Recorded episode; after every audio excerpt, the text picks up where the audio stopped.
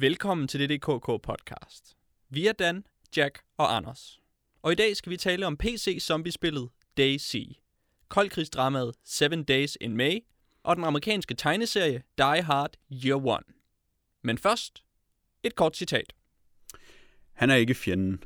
Hverken Scott, generalstaben eller den meget følelsesladede, meget ulogiske, rabiate yderfløj. Det er ikke dem, der er fjenden. Fjenden er en epoke. En atomar epoke.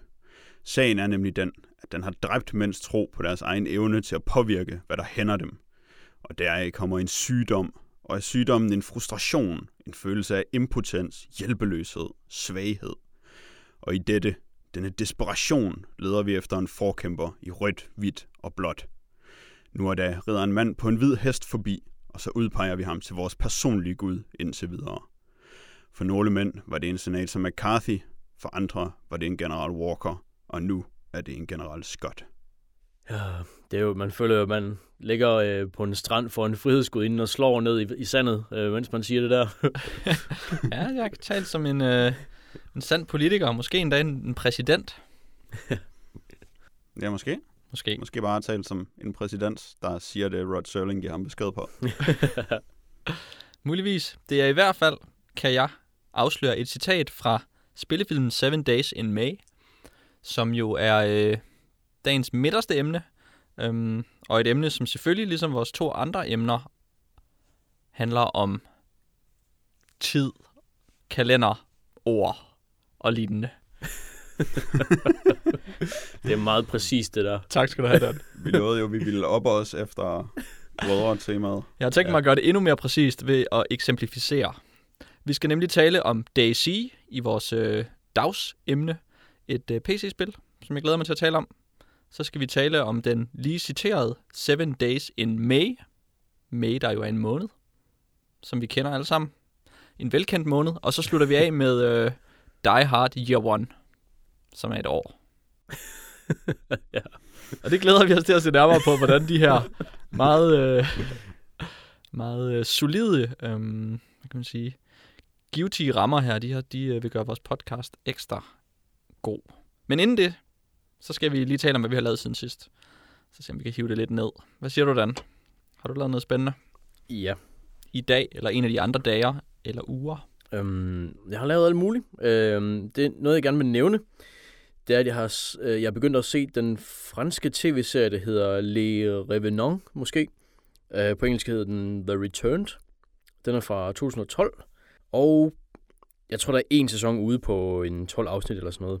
Øh, og det handler om en, øh, en lille bjergby i Frankrig, hvor der begynder at dukke øh, nogle folk op, som, som tidligere er døde, altså at de vender tilbage til, øh, til livet. Øh, for eksempel i første afsnit, så dukker der en sådan en øh, ung øh, teenage datter op igen, efter at øh, hun har øh, kørt galt i en bus på en skoleudflugt for, jeg tror det er fire år siden. Og så dukker hun så op, øh, op hjemme ved familien, og øh, som om, at hun, hun opfatter ikke, at noget som helst er hent, og bare går ind og, og tager noget mad i køleskabet og siger undskyld, hun er så sent hjemme og sådan noget. Mens moren selvfølgelig ser forfærdet til og grædefærdig og, og ved ikke, hvad hun kan tro og er, er skræmt og lykkelig på samme tid og sådan nogle ting. Øh, og så begynder så flere øh, folk at vende tilbage fra, øh, øh, ikke nødvendigvis fra for fire år siden, men måske for 10 år siden og lignende. Øh, og så bliver den her lille, øh, hvad hedder det, den her lille by sådan lidt sat på den anden ende selvfølgelig, og øh, de her øh, folk, de, de krydser hinandens veje, og hvert, hvert afsnit, det hedder, øh, øh, det, hvert, hvert afsnit har en, selvfølgelig en titel, og det, den titel er et navn på en af de her folk, der vendte vendt tilbage, så hvert afsnit hoved, øh, hovedsageligt handler om den, den her ene person. Noget, jeg godt kan lide ved det, ved, øh, ved serien her, det er, at den fokuserer rigtig meget på, hvordan, hvordan folk de reagerer på, at øh, de her øh, tidligere øh, elskede er vendt tilbage for de døde. Øh, på sådan en, en meget ikke Hollywood-agtig måde, eller ikke amerikansk måde, hvor, hvor øh, ja, hvor, hvor i, i, det, i den franske lille bjerglandsby, der, der man mere sådan, der prøver man bare sådan at takle, at det er sket, i stedet for at, enten at benægte det, eller finde ud af, hvad, hvad grunden er. Altså, men, men der tager man det lidt mere som et, altså som et faktum, at nu er den her øh, datter altså vendt tilbage, og hvad gør vi så ved det? Og øh, det, det, øh, det giver en masse interessant drama, og, øh, og det er en ret god serie på grund af det.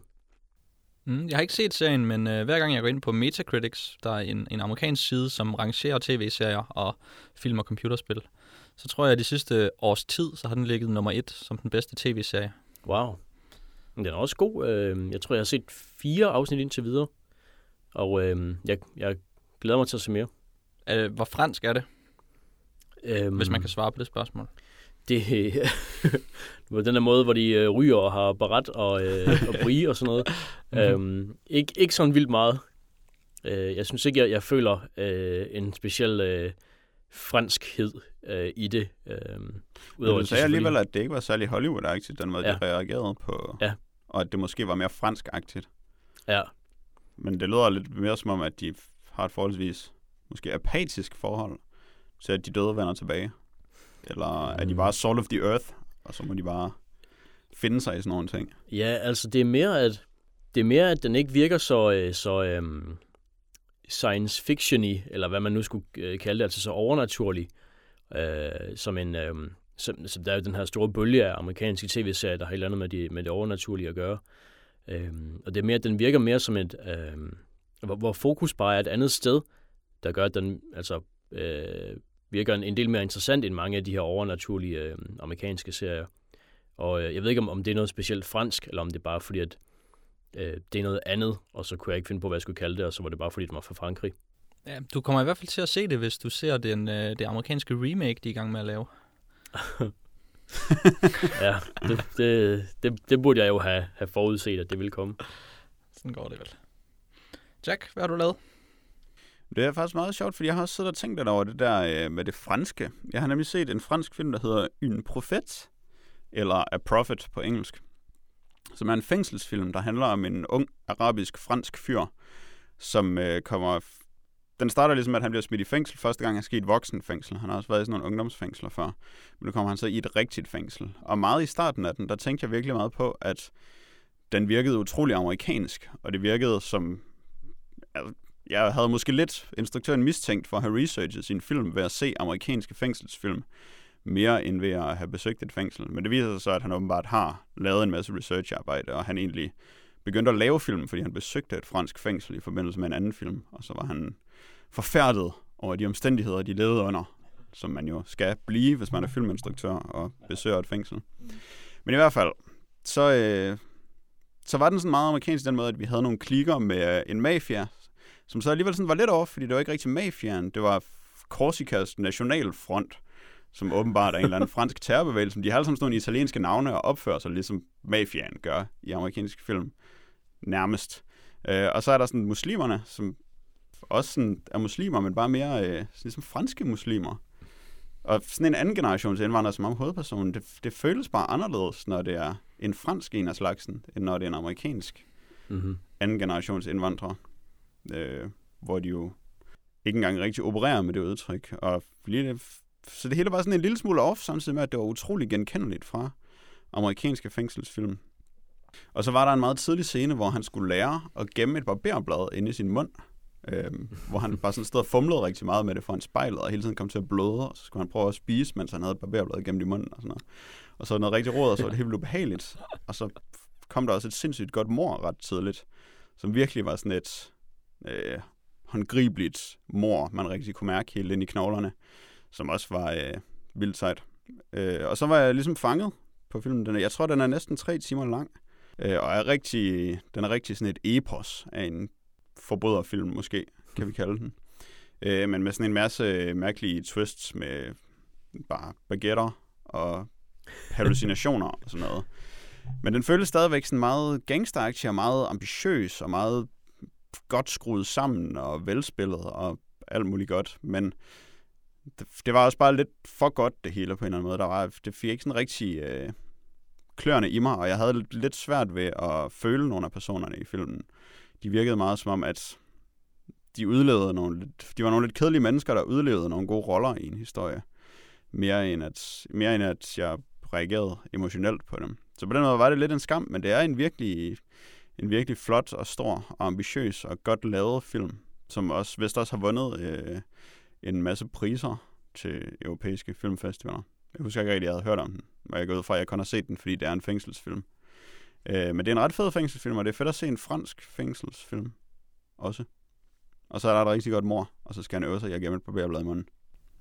Jamen, du sælger den jo. Ja, det, det synes jeg egentlig. Jeg har ikke øh, så meget af det franske. Jeg må indrømme lidt mere af det amerikanske fra min side. Jeg er nemlig begyndt at gear op til at få set alle de der film, der er nomineret til Oscars, som jeg jo plejer at gøre. Um, og det betyder jo, at, at jeg skal se en 10-12 film eller sådan noget i løbet af de næste fire uger, eller hvor lang tid vi har indtil Oscar'ne bliver vist.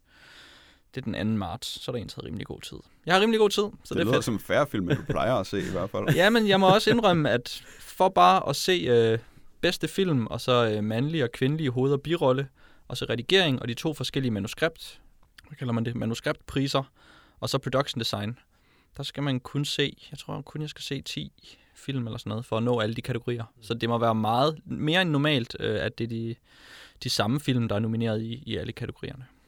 Um, og jeg er ikke nået så voldsomt langt nu. Jeg har fået set American Hustler, og Captain Phillips og 12 Years a Slave. Um, og så selvfølgelig Gravity for et godt stykke tid siden, og et par andre sådan mindre film, som ikke er nomineret så meget. Så Blev Rush nomineret, som du gættede på sidst? gjorde jeg det? Jeg tror, Dan gættede. Nej, jeg tror, du Nå, ja. tippede på Rush. Jeg tror ikke, jeg tippede på Rush. Er. Jeg gættede i blinde og forkert. Oh, Uha. så bliver det jo svært at tage det alvorligt, når du skal tale om Oscar-filmene. Det kan man sige. Men det betyder så også, at jeg ikke skal se Rush, heldigvis.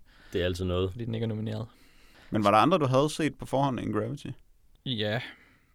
Øhm, nu har jeg dem ikke. Nu har jeg jo kun lige dem, jeg mangler at se her, og dem, jeg har set for nylig. Men der er i hvert fald The Great Gatsby er nomineret i Production Design, obviously. Um, Anders, og i øvrigt, du nævnte de to øh, manuskriptkategorier. Ja. Hvad er det for to? Altså det er jo så øh, og- et originalt manuskript, og så et manuskript, der er tilpasset eller lånt, eller Ah, altså baseret på noget. Adapted fra bøger eller lignende? Ja, typisk ja. Okay, selvfølgelig. Ja. Yes. ja Kan ja. det også være andre filmmanuskripter? Det, Hvis man nu for eksempel tager John Carpenter's The Thing, og så den gamle The Thing. Så det er ret forskellige. det er rigtigt. Så det er jo rimelig adaptet. Men den gamle The Ja. Thing er også baseret på noget, mener jeg.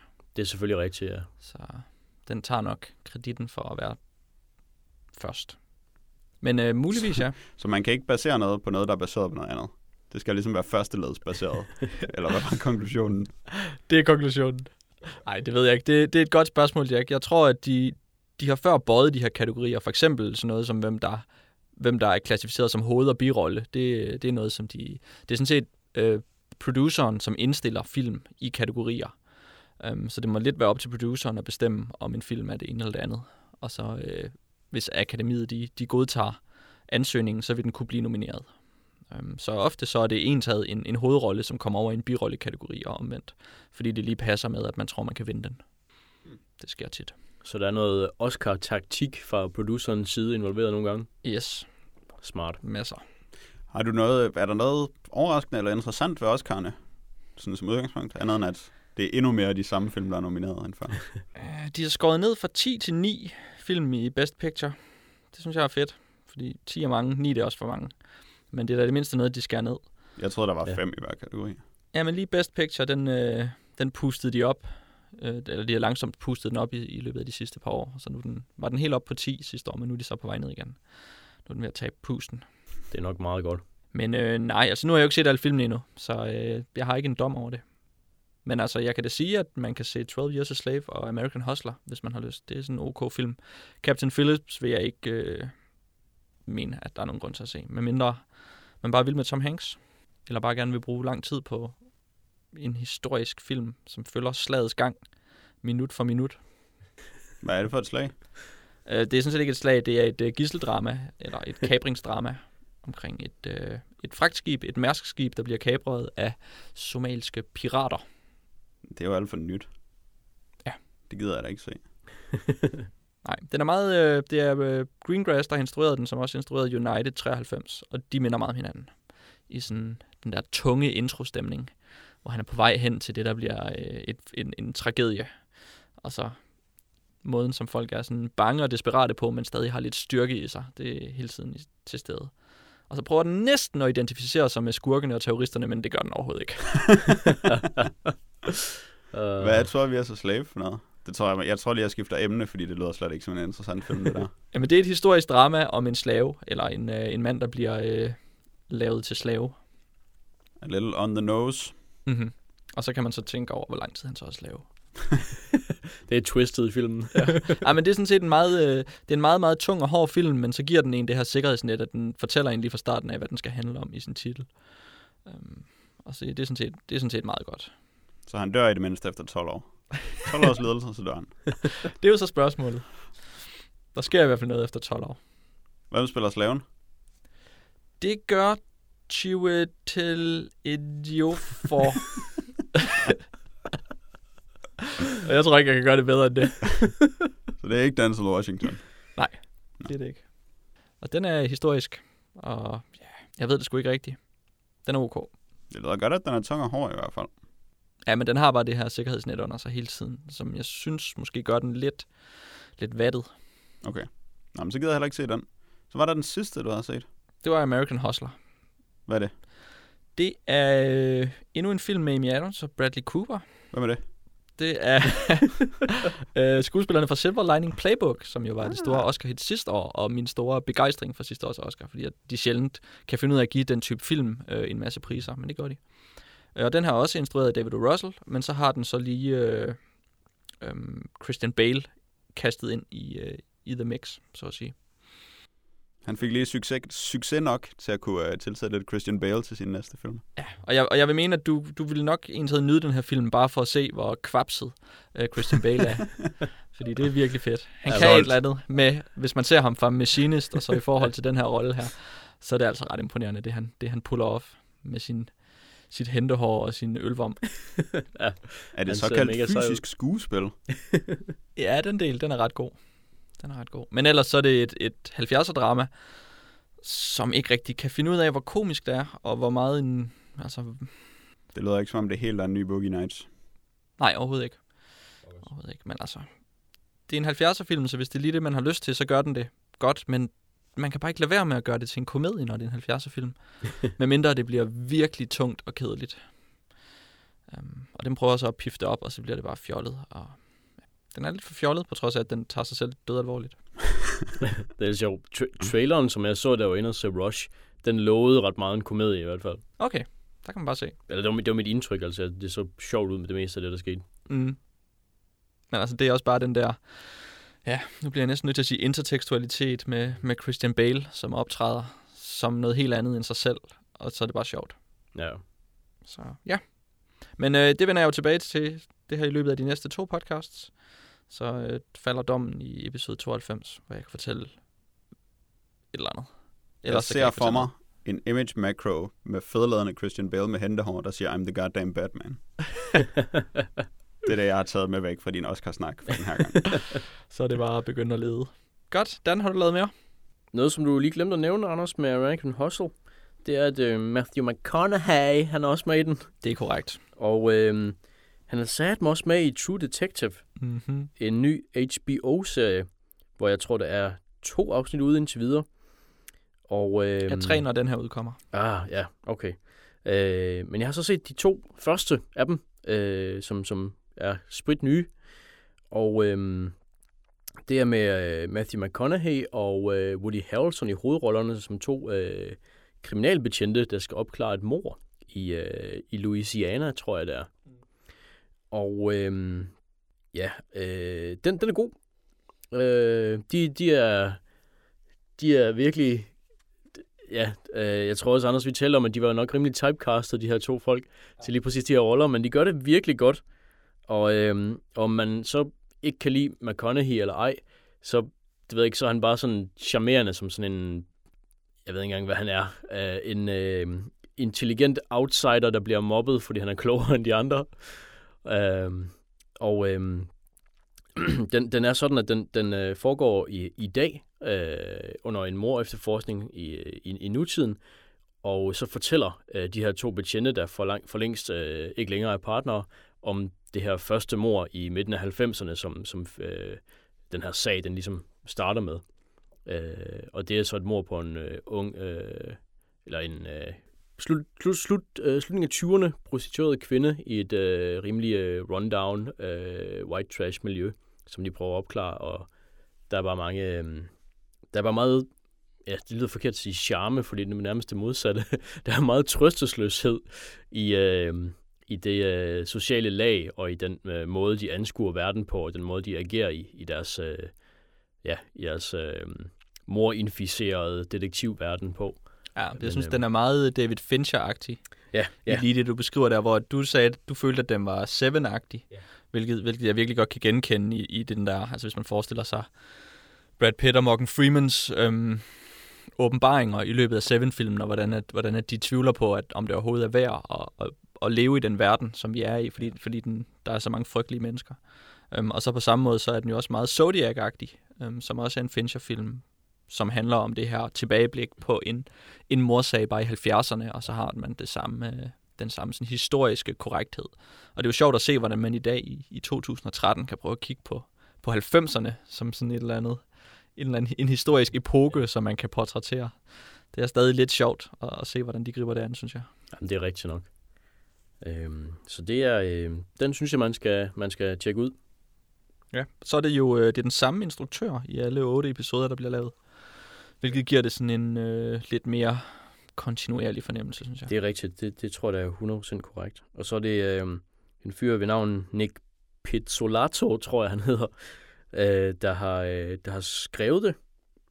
Og øh, han er... Øh, han har vist ikke så mange tv-credits ud over øh, True Detective. Jeg tror, han har skrevet et par afsnit af, hvad hedder det, den øh, amerikanske udgave af Forbrydelsen også. Um, men han er vist øh, sådan en, en udgivet forfatter øh, tidligere, så øh, han har nogle writing jobs, synes jeg, man, man fornemmer. Det kan ikke nødvendigvis overføres, synes jeg. Når man for eksempel ser Brad Meltzer skrive tegneserier. Ja. Det er han ikke sådan særlig god til, selvom Nej. han har skrevet rigtige bøger. Det er rigtigt nok. Men Men ham er lyder god. Ja, altså, det lyder han- en god sag. Det ja. var øh, vildt spændende. Jeg glæder mig til sæsonen er slut, så jeg kan se det. ja, Jamen, det, øh, det, det skal du gøre. Jeg tror faktisk også, det er en tv-serie, der er god at se i, i et hug, fordi de hænger meget sammen, episoderne. Jeg synes, at alle tv-serier er gode at se i et hug. Jeg tror aldrig, jeg har oplevet, at jeg synes, det var givende at skille dem ad. Det kan der være noget om, Jack. Det var min mening. Men jeg synes i hvert fald, det lyder rigtig spændende. Og jeg har hørt en lille fugl synge om, at det bliver sådan lidt kult på et tidspunkt. Ja, det kunne, Ja, det kunne ja. godt tænkes, ja. Så øh, jeg glæder mig meget til at se den. Også fordi Matthew McConaughey jo er blevet god igen. Fordi han var god i næsten sin første film. Den der, som jeg hele tiden vil kalde Mississippi Burning, selvom jeg godt ved, det ikke er den. Hvad var det nu, den var? Hvad er det, han Den spiller der, hvor han er sådan en advokat. Ja, A med sådan- Time to Kill. A Time to Kill, ja. ja. Øh, hvor han var god, og så... Ja, han havde så lavet øh, den der Texas Chainsaw, The Next Generation, inden den. Så han var også dårlig før den. Ja, det er Men så rigtigt. lavede, var han god i den der, og så var han rigtig dårlig i rigtig mange år. Men så har han lavet Mud og et eller andet mere, Ja. ja. som øh, han har været god i for nylig. Så øh, nu er han blevet god igen. Godt jeg for hørte ham. i et radioprogram. Og det lyder også, som om han er god i True Detective. Men jeg synes, det er virkelig fjollet, at den hedder True Detective, fordi det virker som, at de lavede True Blood, og så blev det et hit. Og så skulle deres næste serie også bare hedde noget med True, Ja. og så et eller andet topical word. Det er et hæsligt, en hæslig titel. Og lige meget, hvor godt de får den i rammesat på en eller anden fjollet måde, så hedder den stadig bare True Detective. Ja, det, det er faktisk en ret kedelig titel. Den skulle hedde Real Police, Yes. Jack, har du mere? er min mening.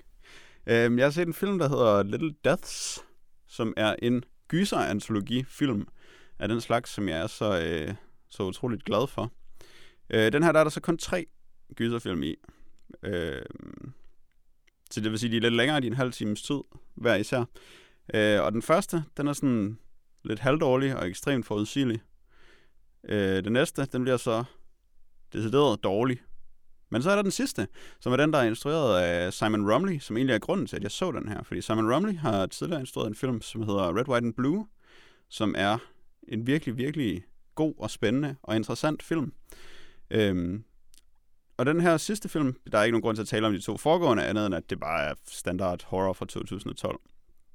Temaet for antologien er, at der skal være noget med sex, og så skal der være noget med vold. Det er sådan på en måde noget med sex og noget med vold, og, men ikke Ah. rigtigt, og det er ligegyldigt. Men så er der Simon Rumleys film. Øhm, som jeg viste dig, Dan, så er den øh, virkelig mærkeligt color graded. Men det viste sig ikke så meget bare at være en overentusiastisk gyserfilmsinstruktør, som at det var sådan en kunstfilms color grading.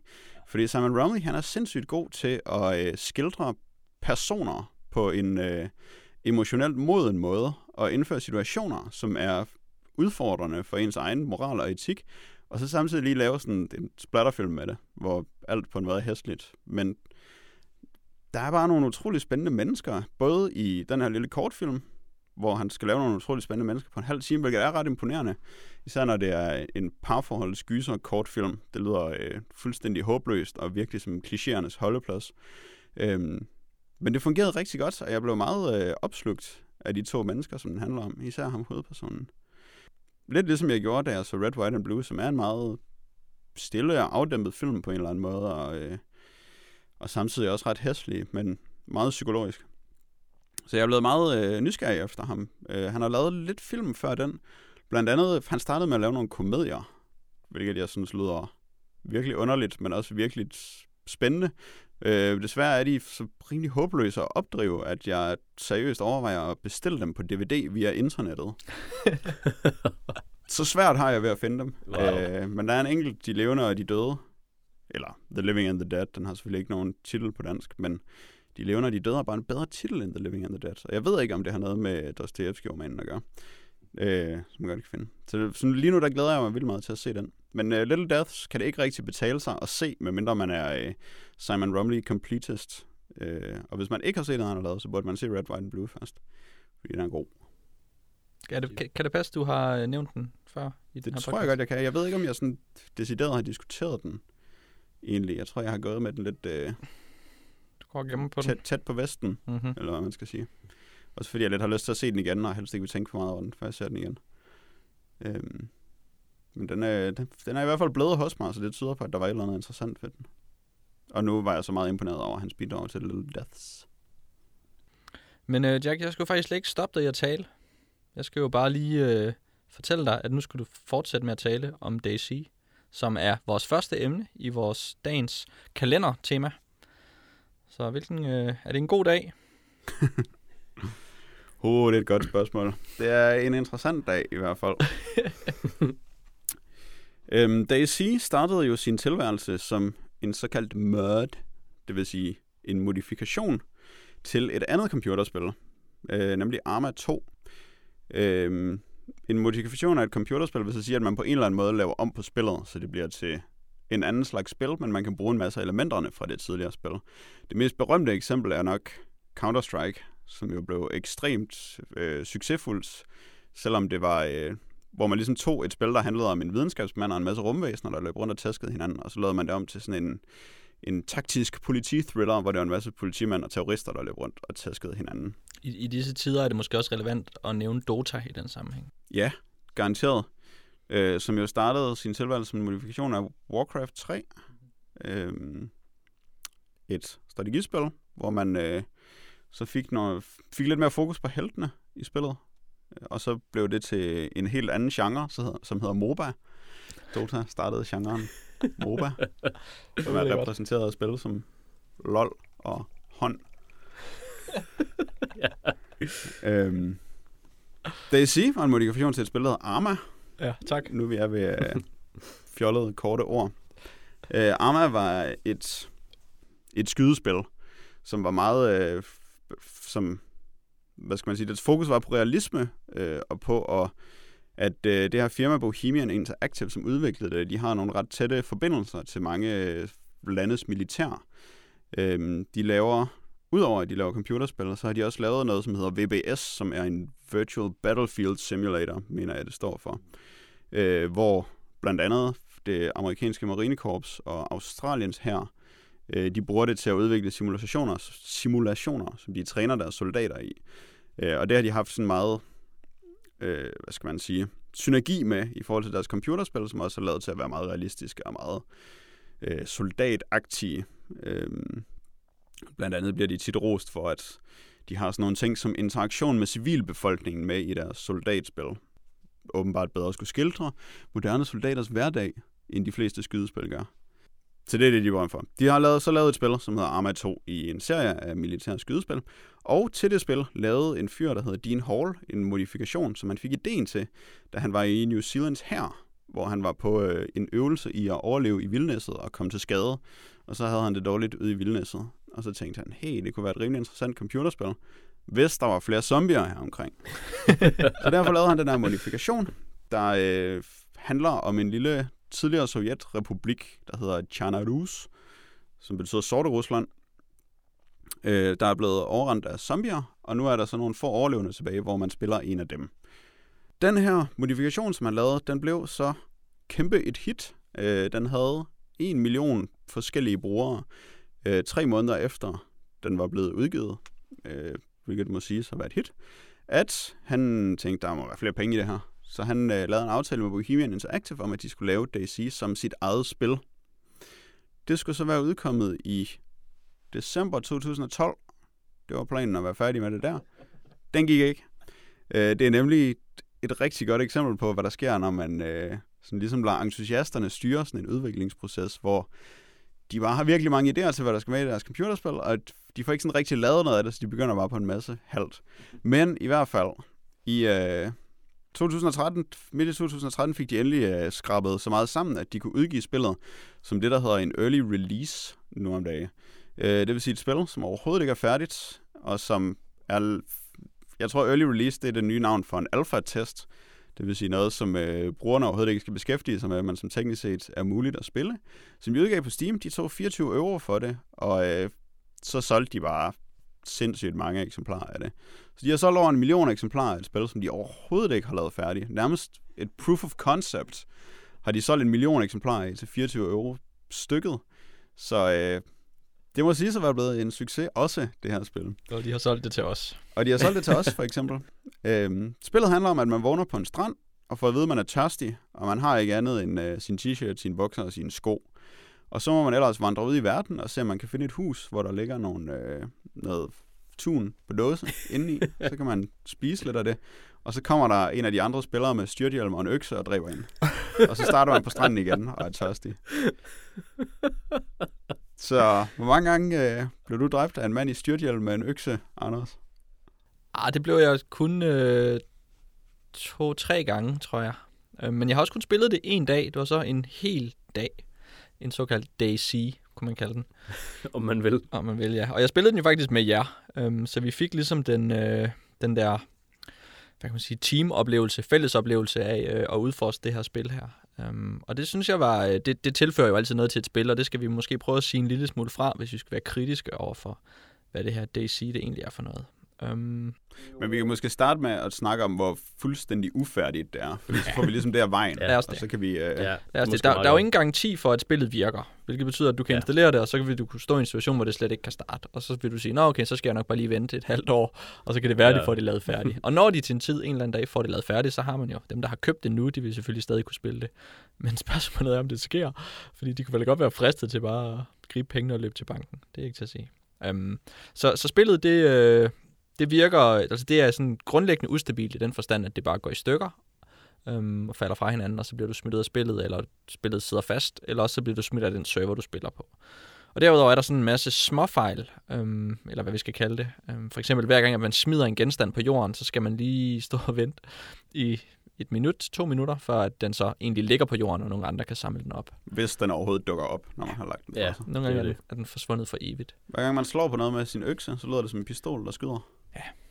Det er også Zombier ved ikke, at der er huse og hegn og sådan noget. Så hvis man lukker døren, så går de bare igennem.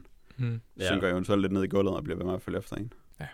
Øhm, Defibrillatoren har ikke rigtig nogen funktion. Den fandt vi ud af, det ikke virkede. Ligesom i øvrigt brænde heller ikke har nogen funktion, har jeg så fundet ud af. Det er så til deres øh, cooking minispil, som også kommer, når de lige forlader alle dyrene, som man skal kunne dræbe, og sådan alle de ting, som man skal lave i, bruge for at kunne lave ild. Altså man kan godt samle brændet og tændstikkerne op, men man kan ikke bruge det sådan noget endnu. Øh, der er ikke nogen af køretøjerne, der virker endnu, selvom det også er meningen. Øh, der er, er utroligt få zombier i spillet, fordi deres øh, arkitektur ikke rigtig kan holde til så mange objekter, som de skal have. Det er også derfor, at loot, øh, de ting, som man løber rundt og finder, det er virkelig, man kan virkelig tømme en server for det her plundringsgods, øh, og så er der bare ikke noget at komme efter nogen steder, før serveren bliver genstartet, og så kommer der sådan noget nyt, man kan samle op. Det gjorde, øh, da Dan og jeg begyndte at spille det, der var det en utrolig kedelig oplevelse, fordi der var ikke noget i nogen af husene, og man var bare tørstig, og så kom der en fyr styrthjælp med en økse og dræbte en. ja, Okay. Så det er meget, meget, meget udfærdigt. Det, det er, er det. korrekt. Men hvad er der så sjovt ved det, Dan? Hvorfor brugte vi en dag på at spille det? Ja, altså, det er jo et pænt stort område, spillet det, det foregår i. Øh, der er en hel del byer og udforske, og en hel del skov og noget strand, og jeg ved ikke hvad. Og øh, noget af det sjove, synes jeg, var, at, at man heller ikke vidste, hvad, hvad, hvad man kunne forvente, hvad man kunne falde over, både af, af ting, man kunne samle op, og altså, øh, det gik rigtig lang tid, før jeg så en zombie selv, øh, så jeg blev sådan lidt forskrækket, da jeg så en først. Og øh, så er der selvfølgelig også interaktionen med andre spillere, som nogle gange så er det en, ja, så er det bare en fyr i en styrthjelm, der hakker en ned med en økse. Men andre kan man så, øh, det er sådan en, øh, en ret interessant mikrofonfunktion. Så hvis man har en mikrofon, så kan man i spillet, når man er inden for øh, hørevide af folk, så kan man så vælge at, at tale med dem, altså med sin egen stemme. Øh, og så nogle gange, så, ja, så svarer de så, og andre gange, så taler de russisk, og så kan man ikke forstå, hvad de siger. Men, men man kan altså kommunikere på en eller anden måde øh, i spillet, og øh, så på længere sigt, så tror jeg også, der kommer noget, øh, noget fedt ud af det. Men det var også fedt, eller noget, jeg synes, der var fedt, fordi at, man, at alting var så ukendt, det var jo, at vi startede jo forskellige steder, da vi begyndte at spille. Så noget af det første, øhm, fordi man spillede sammen, det var jo at prøve at finde hinanden. Og det var jo en, en helt øh, episk færd i sig selv. Øh, for man har jo ikke i spillet øh, rigtig noget kort. Man kan, Jack, du fandt et kort på et tidspunkt, gjorde du ikke det? Og jeg fandt øh, et kort, men det var så et hjørne af kortet. Ja. Det var kun sådan det allermest nordøstlige hjørne, Okay. som jeg kunne, og det var vildt svært at åbne kortet, mest bare fordi inventoryet. Som de, jeg jo øvrigt læst på deres blog, at de er utrolig stolte af deres inventory interface, som virkelig er frygteligt at have med Ja, at det er gøre. ikke så godt. Man kan overhovedet ikke flytte rundt på ting, eller tage dem af og på, uden at vide, hvad der foregår. Så har man bare lagt sine nye bukser i lommen på de gamle bukser, og så har man taget dem af, og så er de forsvundet. og så har man måske et rådent æble, hvor man har spist 100% af æblet, men man har det stadig i hånden, så man kan ikke tage fat i sin økse. Ja. Det er virkelig... Det er ikke så godt. Det er noget råd, men man kan finde et kort. Man kan også finde et kompas, hvilket er langt mere nyttigt. Ah ja, det var rigtigt, ja. Det var noget øh, egentlig mere nyttige ting. Og det, det er sådan et... Det er noget af det, som er ret fedt ved det, at det, det er baseret på nogle virkelige overlevelsesevner. Som for eksempel, da jeg begyndte at spille modden, som var før det, øh, det her enkeltstående spil, det udkom, øhm, der var det mest populære kort et topografisk kort, altså sådan et, som bare var øh, en masse sort på hvide streger, som viste, hvor der var højt og hvor der var lavt, hvor man rent faktisk sådan lærte at aflæse terrænet og se ud fra det, hvor man var henne. Øh, og så måtte man så finde et kompas ind i spillet, der bare viser verdensretningerne, og så kigge på sit kort ved siden af og regne ud, hvor man var henne. Det var ret sjovt. Og det er stadig sjovt at prøve at regne ud, hvor man er henne i spillet, synes jeg.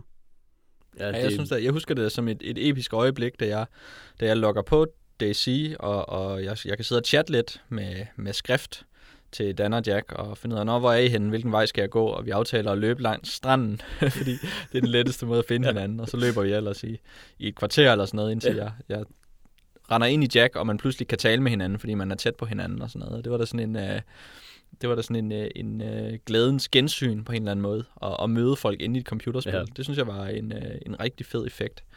Som igen bliver hjulpet rigtig meget af det der med mikrofonen, med at man ja. inde i spillet kan tale så langt, som man ville kunne tale i virkeligheden. Det er så også et af de meget små eksempler på, hvordan spillet det så utrolig meget er baseret på emergent gameplay, fordi der er så få regler for, hvad der sker. At, men der opstår alligevel sådan en masse ting, fordi man ikke ved, hvad folk gør. Så det der med for eksempel at skulle møde nogen på en strand, fordi man ved egentlig ikke, hvem det er, der kommer løbende. Der er ikke sådan et navn, der svæver over hovedet på dem, eller et kort, hvor man kan se, at det er rent faktisk min body. Så man løber bare en eller anden fremmed i møde og håber på, at det ikke er ham der, der tager øksen frem og dræber en. Og så kan man sådan lidt forsigtigt råbe til hinanden og høre, om øh, man er venlig. Ja, og det, altså selv, selv det kan slå fejl, som jeg har oplevet på et tidspunkt, efter, efter hvad jeg tror, jeg var død af blodtab, øh, hvor jeg så vågnede op på stranden igen, og så øhm, løb jeg så hen i et skur for, jamen, for at finde noget at drikke eller lignende, og så øh, altså virkelig kun to minutter efter, jeg var, at jeg var spawnet, altså, altså jeg var klar igen, så kommer der en eller anden fyr, jeg, der lød, jeg ved ikke, jeg forestiller mig, han var belgier, han løb ind i skuret og stod sådan i døren foran mig, og så sagde han så, are you friendly? Og så sagde jeg, yes, yes, friendly. Og så sagde han, uh, come at me! Og så slog han mig bare ihjel. Så jeg ved ikke helt, om han vidste, hvad han gjorde, men ja, det var i hvert fald det var en meget mærkelig oplevelse. Jeg vil sige, første gang, hvor man oplever, at man ligger på lur i et eller andet skovbryn og er utrolig bange for, at der kommer nogen og dræber en. Og så pludselig så hører man bare sådan en russisk stemme bag en. Do you have food? og så er der bare en eller anden mand, der taler ud af mine højtalere. Øhm, Ja, det, var altså, det var altså ret fedt. det er vildt. Ja. På det tidspunkt, der var jeg stadig så, så urutineret i, i det spil, at jeg vidste ikke, hvordan jeg skulle tænde for min mikrofon, så jeg kunne ikke rigtig fortælle ham noget. Um, så han Åh. stod bare sådan og kiggede på mig, og så valgte han så ikke at dræbe mig, men at bare gå videre. Ja, det har jeg også prøvet en enkelt gang. Heldigt. Det er en lille, altså fordi der er de der meget spændende sociale interaktioner, når man møder hinanden. Øh, især fordi, at man dør virkelig af ingen verdens ting i det her spil. Ja. Anders, det var dig, der fik et slag i ansigtet på et tidspunkt, og så døde du. Og så det der. der kom bare en mand ind i et rødt t-shirt, så pattede han mig lige i lampen, og så var jeg færdig. Ja. Man dør virkelig meget i det her spil. Ja. Øhm, hele helbredssystemet er vildt overkompliceret med en masse sygdomme, som man kan få af at spise ting, og af at møde ting, og blodtab og så videre. Og vi havde, som du snakkede, da du var død af blodtab, Dan, der havde du jo været i gang med at dø af blodtab i et stykke tid, og vi var rimelig sikre på, at du nok sang på sidste vers.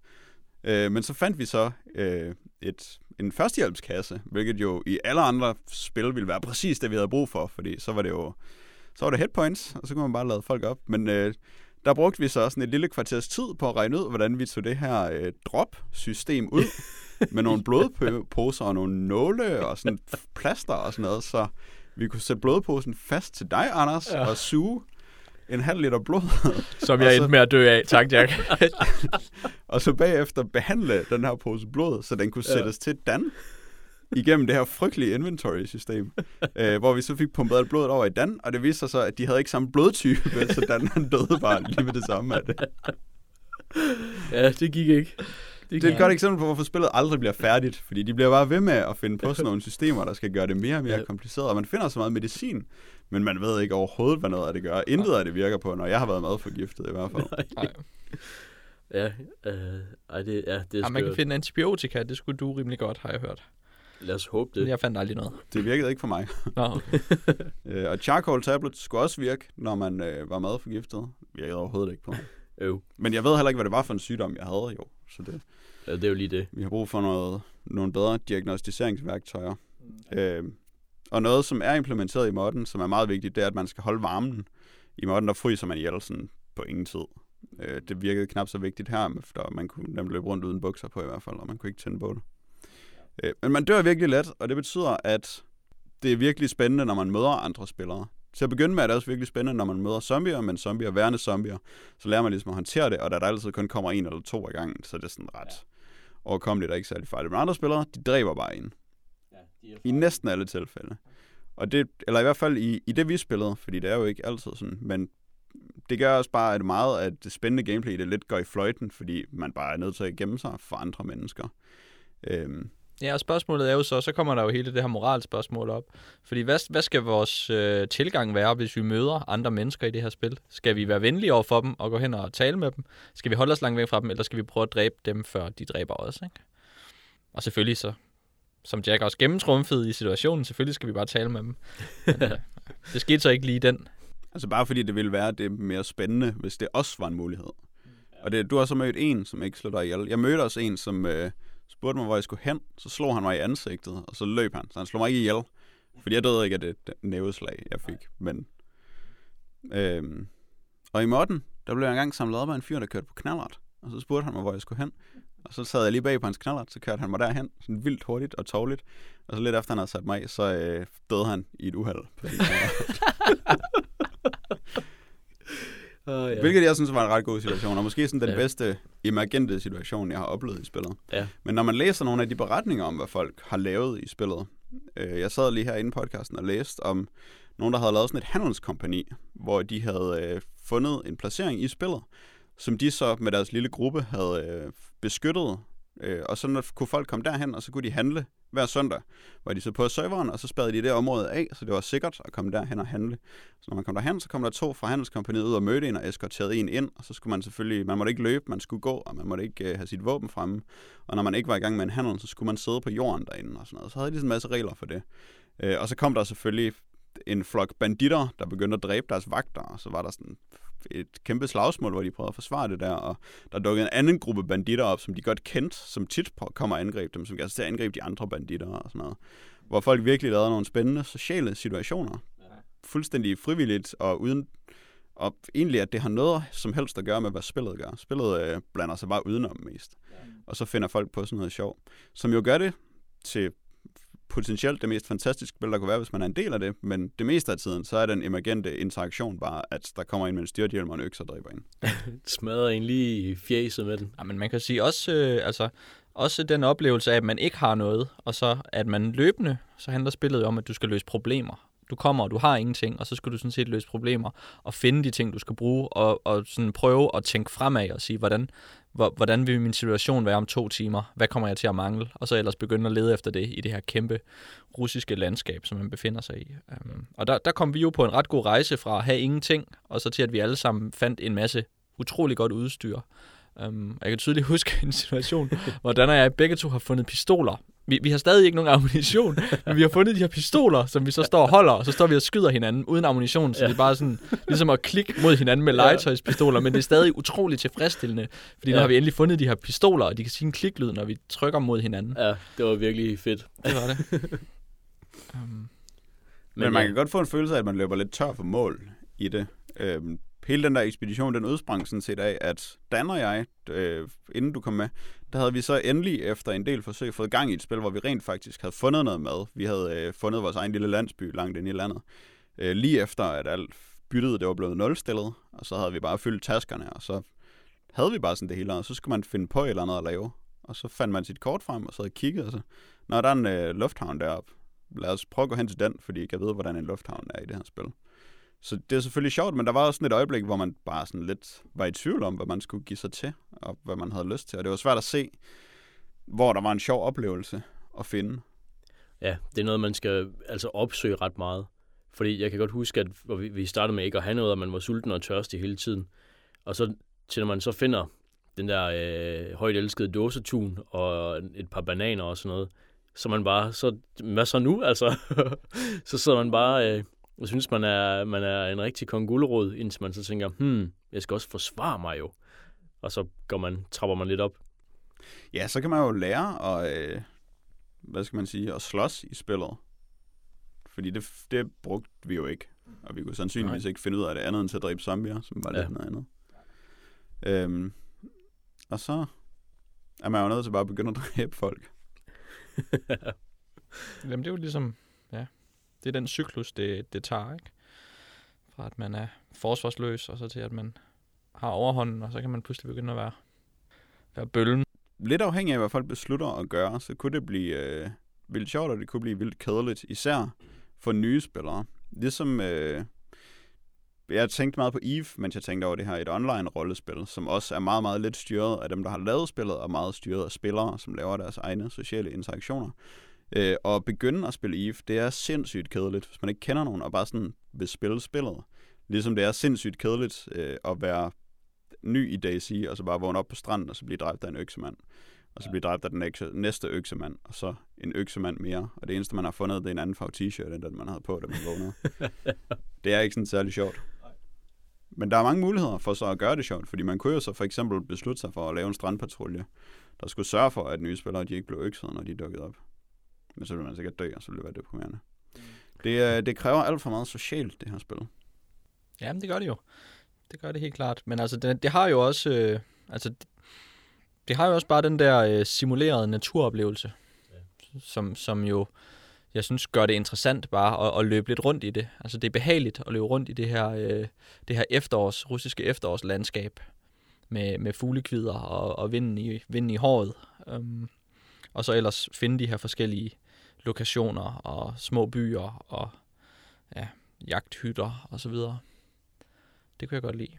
Det er sjovt og spændende og, ja. og man kan sige, det, det, at afstanden er så store, det er bare utrolig spændende. Altså, og der er en værdi i bare det at nå hen til noget. Ja, det er rigtigt. At man har fundet noget. Og man ved ikke, altså nu spillede vi det så, hvor vi snød, hvor vi havde et kort ved siden af, som vi fandt på internettet. Um, og det virkede ens havde rimelig smart for at for altså, no- nogensinde at kunne mødes. ja, for at kunne mødes og for, ja. at kunne, for at kunne lægge en plan. Men på den anden side, så vil det jo også være fedt at bare øh, løbe rundt, og så udforske, og prøve at regne ud, hvor man er, og hvor man skal hen. Det er i hvert fald et af de spil, hvor man bliver super god til at finde vej ud fra omgivelserne, hvor man ikke behøver at kigge særlig meget på kortet, fordi man genkender landmærker, og man genkender byskilte, selvom de alle sammen står på kyrillisk, hvilket Ja, er ret ja. genialt, fordi man kan ligesom ikke kommunikere, hvilken by man er ved, selvom man står lige ved siden af byskiltet. Ja.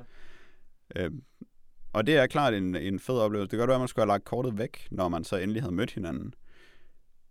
Og så bare prøve at løbe ud i det blå. Men på et eller andet tidspunkt, så har man også bare set meget af det. Og det her med, at der er så få forskellige huse, for eksempel, gør det ret hurtigt ret deprimerende at gå ind i alle huse og lede, fordi det er lidt ligesom at gå ind i det samme hus tusind gange, og det går meget ud over simulationsfølelsen og Ja, det jo det. naturoplevelsen i det. Ja, i stedet for, at det så er en gentagelse, eller undskyld, i stedet for, at det er en opdagelse, så bliver det bare en gentagelse. Og det er jo ikke meningen.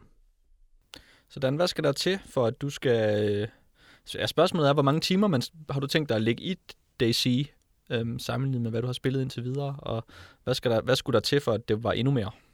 Jamen, det, det, jeg har også tænkt lidt i, i de samme baner, og øhm, altså, jeg tror, jeg vil, jeg vil nok gerne have den oplevelse af at kunne op, gå, på, gå på så meget opdagelse igen, som vi gjorde til at starte med. Så jeg tror, det skal nok ske en hel del øhm, nye tilføjelser eller forbedringer eller lignende, før jeg har lyst til at, ligesom at logge ind igen, og så opdage, når, hvad er der nu, der er nyt, eller øh, ting, der ikke virkede før, som jeg nu ved, der virker, så jeg kan ligesom øh, stole på, at det her i det mindste virker. Øh, men der er, der er et eller andet, der stadig er dragende, som jeg tænker, at, at ja, altså, man, jeg tror stadig, man kunne få nogle øh, spændende oplevelser på den ene eller den anden måde i spillet. Mm. Ja, fordi det er jo, det er jo opdagelsens glæde Ja. øh, langt hen ad vejen, og Det synes jeg bestemt. det, det er svært at genopleve, ikke? Det, det er nemlig det, og, øh, og der har man en... Øh, altså, der kan jeg godt have en frygt for, at lige meget, hvor meget øh, systemmæssigt de putter ovenpå, og hvor meget nyt øh, loot og så videre, de, de, de smider ind, så på et tidspunkt, så kender man måske området for godt. Men ja, det, det ved jeg ikke endnu, fordi at, øh, det stadigvæk er ja, så forholdsvis nyt, og der er jo, øh, hvad er det, max 40 altså menneskespillere på en server, så det, øh, det virker også som, om, at det stadigvæk vil være nok til, at når man møder nogen, så man øh, ja, i, i tvivl om, hvad der skal ske. Altså er det en ven eller en fjende eller et eller andet midt imellem. Øh, så det vil måske også stadigvæk skabe en del spænding. For det er sgu spændende, Ja. når det hele er ved at gå galt. Når man ser en eller anden løbe ned i byen, og man ved sgu ikke, er det Jack, der har fundet os, eller er det en eller anden, som der bare vil dræbe os ved, Ja. ved første lejlighed. Ikke? Og så skal man finde ud af, hvordan skal, vi, hvordan skal vi nærme os personen, og hvad skal vi gøre? Ikke? Det, Ja. Der er bare nogle spændende øjeblikke. Ja, så lå jeg bare deroppe i skovbrynet og lurede på mig. Mm-hmm. det er vi nødt til. Det er vi nødt til. Godt. Øh, ja, det er det, jeg siger. Jeg er øh, rimelig enig med Dan om, at jeg vil se det lidt an, og jeg vil måske gerne have det til at være lidt bedre. Fordi man kan lige så godt vente til bananen er lidt mere moden. Um, og så længe den bare ikke bliver råden, ikke? Altså, jeg kunne godt rigtigt. tænke mig helt klart, at øh, der var noget mere interaktion med zombierne i spillet. At de mere var en fare, når man løb rundt for sig selv. Øh, fordi de er lettere at forholde sig til et eller andet sted, og fordi de bare vil gøre mange af scenerne mere spændende, fordi man har en mulighed for at klare dem. Hvis jeg møder en eller anden spiller, som er god til spillet, så har jeg ikke rigtig nogen chance for at gøre noget ved ham, fordi så er jeg sikkert død, inden jeg ser ham, eller så løber han bare ind og slår mig med sin økse. Der var et tid, på et tidspunkt, blev Dan og jeg overfaldet en fyr med en økse, og vi havde begge to selv økser. Og vi var to mod en, og vi havde bare ikke en chance. Vi var døde lige med det samme. Ja, det er rigtigt. Så det var lidt, øh, det var rimelig frustrerende. Og der vil jeg gerne have et eller andet andet at spille op imod. Og jeg tænker også, at det kan være med til at øh, give folk noget andet at samles om, end at slå hinanden ihjel. Ja, helt bestemt. lige nu er der jo kun de andre spillere, ligesom at, at lave noget med. Og det bliver bare til at slå dem ihjel. Hvis der var et område, som var så fyldt med zombier, at man simpelthen skulle have hjælp fra folk, for at kunne klare det, Ja. så opgaven lidt var at, at, at få samlet folk og få løst en quest i en vis forstand. Jeg, kunne- jeg kunne godt tænke mig, at der var mere gevinst ved at være flinke ved hinanden. Ja, og ja. hinanden, end Så der er lige nu. Det kan jeg godt øh, nikke genkendende til. Sådan lidt en, en kold krig, siger jeg og nikker over til Dan. over Nærmest. Min mund. En kold krig. For nu skal ja. du introducere vores måneds tema. Ja. Måneds emne. Øhm, og det er jo filmen Seven Days in May, den koldeste måned. og det er... Jamen, det er sådan, er, sådan er det. Ja. Øh, og det er en øh, film fra 1964, instrueret af John Frankenheimer, som man måske kender fra The Manchurian Candidate, Candidate med Sinatra fra 1962. Og han har også lavet masser af andre øh, film, og også en masse 80'er og 70'er action bras. Øhm, men ja, det er ham, der lavede den her også. Øhm, screenplayet, det er, som, øh, som jeg tror, Jack han var inde på tidligere, øh, det er skrevet af vores allesammens Rod Serling, som øh, nok er bedst kendt som manden bag øh, Twilight Zone. Øh, den der tv, den der tossede tv-serie, der startede i øh, tidligt i 60'erne, eller var det 50'erne? sidst i 50'erne, ja, 58 tror jeg faktisk. Øhm, og som en lille sidebemærkning, så kan jeg lige nævne, at Rod Serling han også var med til at skrive, skrive uh, screenplayet til Abernes Planet. som, som det var, Bonusinfo. ja, men det Den, var, den det var, stikker jeg lige lommen, den der. det er det, men det var nemlig en film, jeg kom til at tænke på i løbet af øh, Seven Days in May. Men øh, for at fortælle, øh, hvad den går ud på, så, øh, så kan jeg sige, at meget tidligt i filmen, så øh, sidder vi ligesom med til et, øh, et øh, sådan et, øh, en høring, senatshøring-agtig ting, hvor øh, der er nogle øh, senatorer, øh, der spørger Pentagons øh, Joint Chief of Staff, øh, General Scott, spillet af Burt Lancaster, om, øh, hvad hedder det, om hans sådan ekspertmening omkring den her øh, atomnedrustningskontrakt, som præsident Lyman han lige har skrevet med, underskrevet med øh, Sovjetunionen. Og han er rigtig meget imod, for man ligesom at vide. Og øh, hans øh, trofaste, trofaste assistent, øh, Oberst Jix Casey, som er spillet af Kirk Douglas, han er ved hans side under den her, øh, det her møde. Mm-hmm. I hørte Øhm. rigtigt. Burt Lancaster og Kirk Douglas. Den femte af de syv film, de lavede sammen. Nå, undskyld da. Wow. Ja. øhm, men øhm, efter det her møde, så, øh, så Casey, som er, øhm, ja, som, som det ved jeg ikke, som jeg anskuer lidt som en hovedperson, øhm, han begynder at opdage nogle, øh, nogle små ting ved, øhm, ja, i, i forbindelse med Scott, som ikke helt giver mening, som, som ikke helt stemmer overens. Øh, for eksempel så er der en, øh, en militærbase, som han ikke øh, kender noget til, og det bør han, fordi han er øh, ja, assistent til The Joint Chief of Staffs. Og øh, der er nogle, øh, han opfanger nogle, nogle beskeder om noget hestevedløb, som han, som han øh, tænker, der er nærmere er en kode end en reel øh, ja, ting. Og øh, han undersøger den her sag lidt nærmere, og så bliver han til sidst så urolig, at han øh, en gang om aftenen, så bliver han nødt til, simpelthen nødt til at kontakte præsidenten. Og øh, der er han så stadigvæk så nervøs, at han ikke som sådan øh, tør, øh, tør sige det lige ud, indtil præsidenten han siger, What are you suggesting? Og så bliver han så nødt til at, at sige, at det han antyder, det er, at øh, der eksisterer en militær sammensværgelse, der søger at kuppe regeringen. Øh, og herefter så følger vi så en, en gruppe af øh, betroede mænd, som præsidenten samler, der forsøger at... Øh, Hans A-team. Ja, ja, lige præcis. Der forsøger at skaffe øh, ja, beviser på, på det her kup, som, øh, som Scott han så åbenbart skulle stå bag. Og det fører til, øh, det fører både til, til shenanigans, som er mere eller mindre ufrivilligt morsomme, og til øh, nogle meget øh, dramatiske erklæringer om, øh, om demokratiske processer og øh, om, hvor meget øh, øh, man elsker forfatningen. Det er rigtigt, Dan. Tak for den præsentation. Ja. Det er en film, som har det her øh, Rod Serlingske sådan tv-agtige feel, synes jeg. Um, når man tænker over det, så har den, så virker den bare ikke helt så spillefilmsagtig i alle henseender.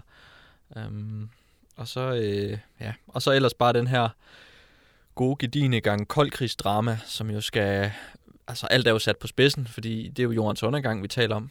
Kan det blive mere dramatisk? Hvad siger du, Jack?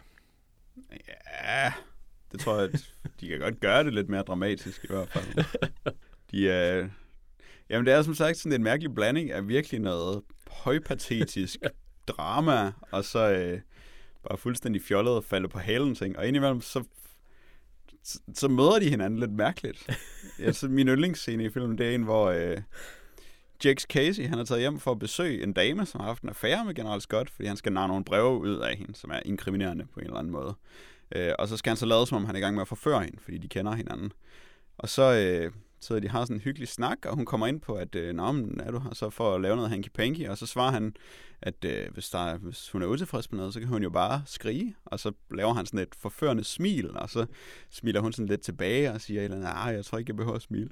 Og så filmer de bare Kirk Douglas, der har verdens mest alvorlige ansigtsudtryk, mens han bare stiger på hende med sådan nogle fuldstændig døde, kolde øjne, og et ansigt, der er skåret i granit.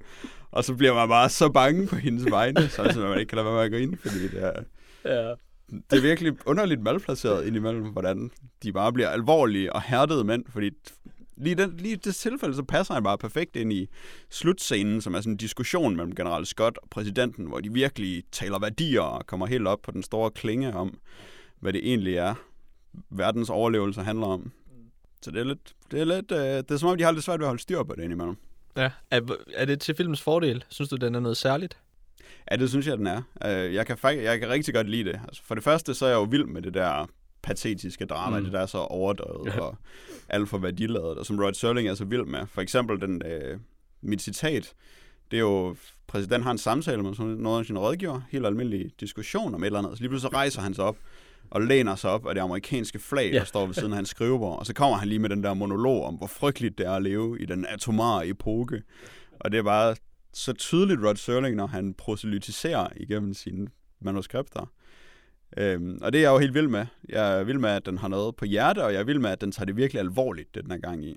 Øh, og så synes jeg også et eller andet sted, at det er utroligt charmerende, når det bare bliver fuldstændig fjollet, som for eksempel, at de har så mange forskellige telefoner i den her film. Altså, de har sådan nogle almindelige telefoner, som man havde i 60'erne, som de nogle gange ringer til hinanden. Så nogle gange, så har de sådan en øh, mærkelig telefon med sådan en lille radio bygget ovenpå, hvor man skal trække sådan en kontakt op og ned, hver gang man skal tale, og når man skal lytte. Og så har de endelig sådan nogle kæmpe store fjernsynsradioer, hvor der er sådan en lille fjernsynsskærm, hvor de kan se hinanden, mens de sidder og taler ind i sådan en mikrofon. Og sådan er der bare aldrig en telefon, der har set ud. Og Og, og de har den der telefon, der står fremme, og så har de den hemmelige telefon under Ja. skrivebordet, de tager frem, når de Ja. skal vin- ringe til nogen. Og så har de et mødelokale til fem personer, og så har de otte telefoner til at stå på sådan et bord inden for et. Ja, ej, det er virkelig godt. Det er virkelig... Øhm, men jeg kan oplyse Jack, at øh, en af grundene til, at, at der er måske det der, øhm, der virker øh, ja, håbløst, ikke futuristisk, øhm, det er jo fordi, at den, den foregår jo rent faktisk i fremtiden.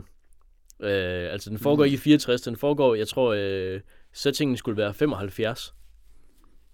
Ja, Og, øh, ja, der, derfor så har man jo sådan nogle øh, fremtidstelefoner. Men det forklarer ikke helt den der getaway car, de har. Der, øh, ham den fordrukne Georgia senator fra, ja. øh, fra præsidentens A-team. Han er blevet bortført til sådan en, en militærbase, hvor han har holdt fanget, og så får han overbevist en af de få gode mænd til at befri ham. Og så skal de flygte i sådan en lille... Det, det er nærmest sådan en lille metal-tømmerflåde, der er på lavfødder, og så har sådan et lille bitte, to små bitte sæder øh, bag ved hinanden, og et maskingevær, der stikker ud i den ene side.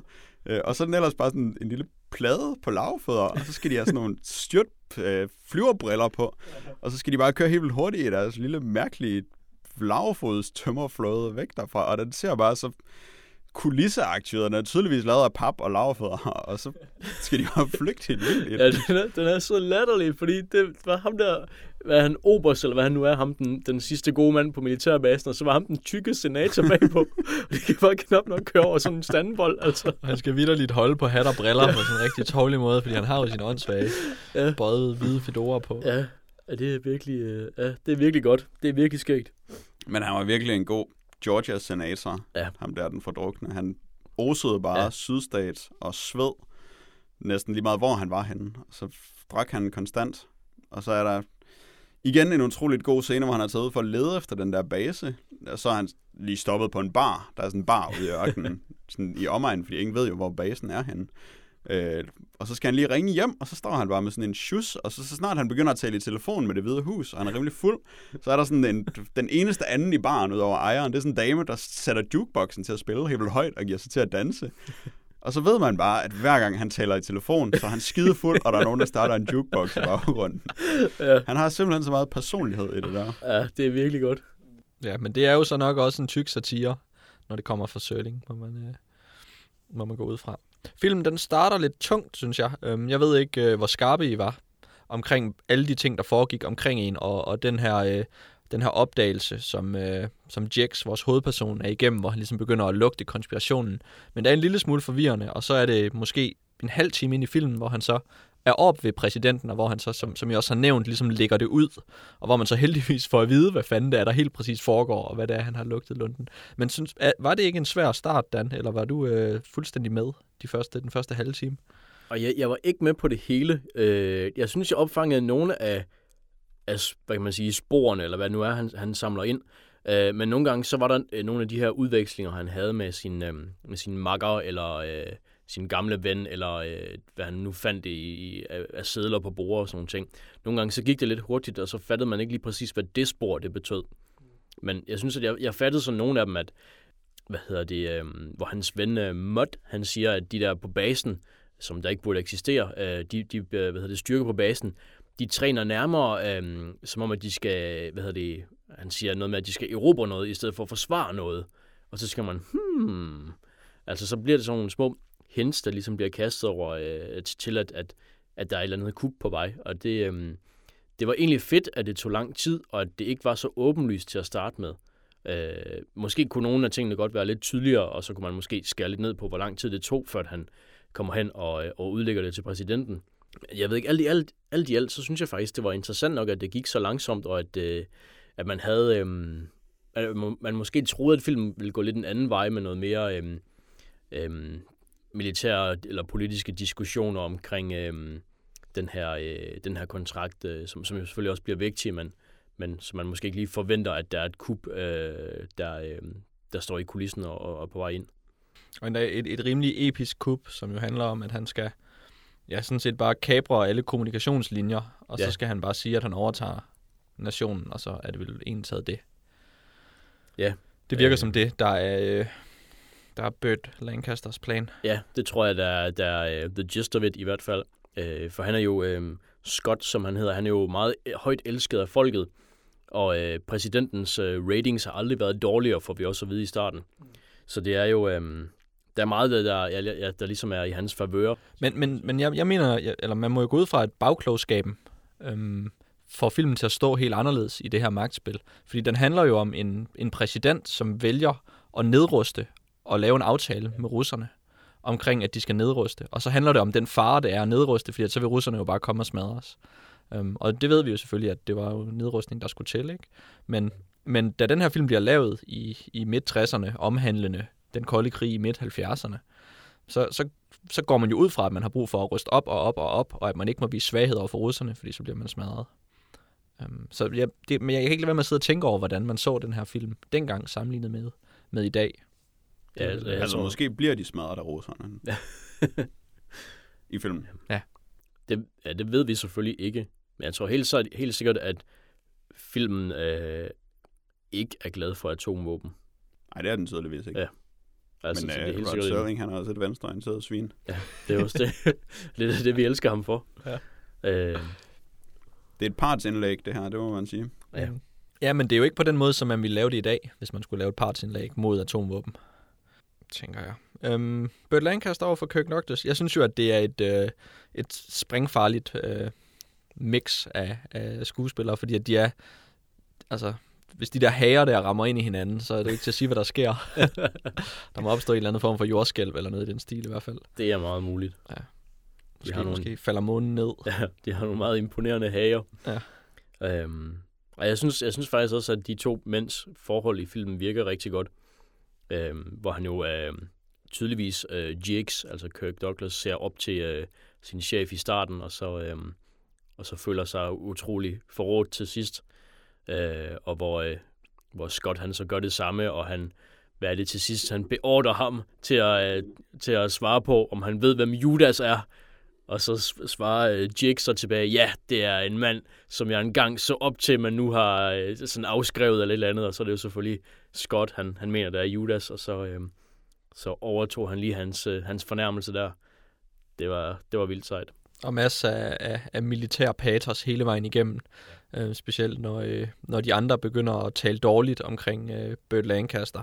Og så er Kirk Douglas nødt til at stå op og forsvare ham, selvom han er skurken. Fordi at han, er jo, han har jo bedrevet nogle fantastiske ting i sin tid i, i tjenesten og så videre. Ja. Men Kirk Douglas og Burt Lancaster var jo også gode venner i virkeligheden. Faktisk var Kirk Douglas castet til at spille Scott oprindeligt. Men så endte de i gang til at det passer da bedre til Burt Lancaster. Og så sendte han den videre til sin gode ven. Så øh, de to hager støtter også sammen uden for arbejde.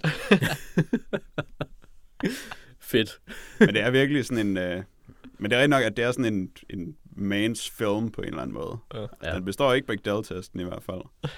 det var, også der, det var du lige uddybe, Jack. Øh, Bechdel-testen er sådan en øh, test for at se, om... Jeg ved ikke, om man kan sige, om en film er kønspolitisk problematisk, men lidt om, hvor problematisk den er. Sådan en hurtig test, som har tre punkter, hvor, øh, som er tre spørgsmål. Øh, det første er, er der to kvinder med i filmen? Det næste er, øh, som har en samtale med hinanden. Og det tredje er om noget andet end en mand. Der er to kvinder med, eller den består den første. Der er tre kvinder med i den her film. Okay. Der er øh, Ava Gardner, som spiller hende, der elsker inden. Så er der barpigen, som øh, den fulde Georgia-guvernør møder derude. Og så er der en sekretær på et tidspunkt. Det er de tre kvinder, der er med i filmen. Ja. Øh, der er ingen af dem, der taler om hinanden, og der er ingen af dem, der taler om noget andet end andre mænd. Det er rigtigt. Ava Gardner taler selvfølgelig kun om sin affære med Scott og sin mulige affære med Jax, og barpigen taler om, at hun er virkelig træt af, at der ikke kommer flere soldater på den her bar, som er åbnet bare til at trække soldater til, så hun kan score dem. Øh, og sekretæren siger, at der er en mand, der venter udenfor. ja. Så ja. den test består den ikke. Og det tænkte jeg også over, da jeg oversatte det der citat, fordi i det, der er der flere steder, hvor for eksempel man bruger øh, man om menneskeheden, Mm. øh, som det bare giver mening at oversætte det til mænd i det her Ja. tilfælde. Og impotens, ikke bare som sådan magtesløshed, men bare som impotens. Fordi Ja. det er så... Ja, der er, der er en vis machismo over alt, hvad der foregår i den her film. Det må man sige. Og Eva Gardner øh, lover jo også at lave bøf til Kirk Douglas, hvilket jeg var ret vild med. Og så har hun en øh, kande med martini, og den er næsten tom. ja, det er rigtigt. Det må man, det må man skulle sætte pris på. ja. Der er sådan en scene med en lystavle hele tiden. Når de Ja. stiller om til... Og den forstod jeg ikke om til lobbyen, hvor vi skal se en lystavle. Altså, vi får selvfølgelig at vide, hvilken dag det er, så der er sådan et countdown. Vi har det her Seven Days in May, der kører. Men, men den der lystavle, jeg synes bare, den var for- forstyrrende. Og sådan, uh, Og kan det er sige. virkelig verdens dummeste ur. Ja. Altså, det er sådan tændt et sekund, så er det slukket et sekund. Prøv at forestille dig, hvis man sådan lige skal se, hvad klokken er, så kigger man over på uret, og så er det bare slukket. Og så går der lige et sekund, før det står der. Og hvorfor slukker det? Altså, det kan jo godt skifte mellem dag og dato, uden at slukke. Men jeg tænker, i det her lys her, i det her øh, ja, science fiction, eller hvad vi kan kalde det, øh, eller fremtids- eller øh, alternativ historieskrivning, øh, betyder det så noget, at det er sådan et diode lys, eller diode øh, ur, Dan? Jeg, jeg, jeg forestiller mig, at det er lavet på den måde, som det er, for at det skal se øh, moderne ud, hvis man kan jo sige det. Fremtidsagtigt. Fremtidsagtigt. Det, det er også det er et jo helt 24 dumt. timers ur, Ja. hvilket også er ret futuristisk for Og en det- amerikaner. Det er faktisk rigtigt, ja. Øh, men ja, altså det er jo helt... Øh, det er måske ikke nær så futuristisk, hvis det er inden for amerikanske rammer, faktisk. Ja, undskyld, militære rammer, mener jeg. Øh, de bruger jo også øh, 24 timer Og det er i det hvide hus lobby, de har den, er det ikke? det er i Pentagon, så vidt Det er. Pentagon? Ja. Okay. Ja, det er rigtigt. Øh, men, men ja, den, den er jo helt vildt altså, dum og grim og irriterende at se på. Det er der ikke noget tvivl om. Det lyder som en perfekte segue. nu skal vi tale om Die Hard Year One. Um, men jeg vil starte med lige at introducere Boom Studios. Fordi Boom Studios, de starter i, uh, i 2005 som et, uh, et tegneserieforlag, der uh, udgiver science fiction, action, fantasy, horror og superhero titler um, uh, i USA. Og det, som de primært er kendte for, det er at øh, udgive versioneringer af forskellige titler, eller forskellige ting, som øh, for eksempel brætspil. Øh, så er der kommet øh, Warhammer og Blood Bowl øh, tegneserier. Og tegnefilm, der er de ret kendte for at lave øh, Adventure Time tegneserien. Og Farscape tv-serien er blevet lavet om til, øh, til tegneserier. Øhm, Drømmer androider om elektroniske får. Philip K. Dick-romanen er også lavet om. Øh, og der er faktisk en serie af, af sange, og et sangunivers af Coheed and Cambria, som også er lavet om til en, øh, en tegneserie. Så de har, de har virkelig fingrene langt ude, øhm, og tilbage i, øh, hvad er det, for nogle år siden, så øh, indgik de så en aftale med Fox, øhm, den amerikanske tv-station, om at, øh, have, at have rettigheder, eller at, at bruge deres rettigheder øhm, til, eller deres film- og indholdsrettigheder til at, øh, at lave tegneserier omkring. Øhm, og det har de jo så blandt andet udnyttet til at lave den her Die Hard Year One tegneserie. Øhm, hvor de første, første issue, som består, eller første volume, eller det eneste volume, som består af, af otte issues, øh, udkom øh, mellem øh, 2009 og 2010. Og den handler om øh, John McClane fra Die Hard, men inden det, så, så vil jeg, skal vi lige øh, tage det her øh, tema-aktuelle udtryk, Year One. Fordi jeg forestiller mig, det er noget, der kommer fra tegneserieverdenen. Jeg synes faktisk, jeg har hørt det en del gange. Er det ikke korrekt? Når man kalder noget for Year One. Øh, det er korrekt. Øh, så vidt jeg ved, så starter det med øh, Frank Miller og David Mazzucchellis øh, Batman-historie, der kører i øh, 86 eller 87 øh, i øh, fire numre af øh, Detective Comics, tror jeg, der så hedder Batman Year One. Øh, og det er egentlig en genfortælling øh, af, øh, af Batmans øh, første år som Batman.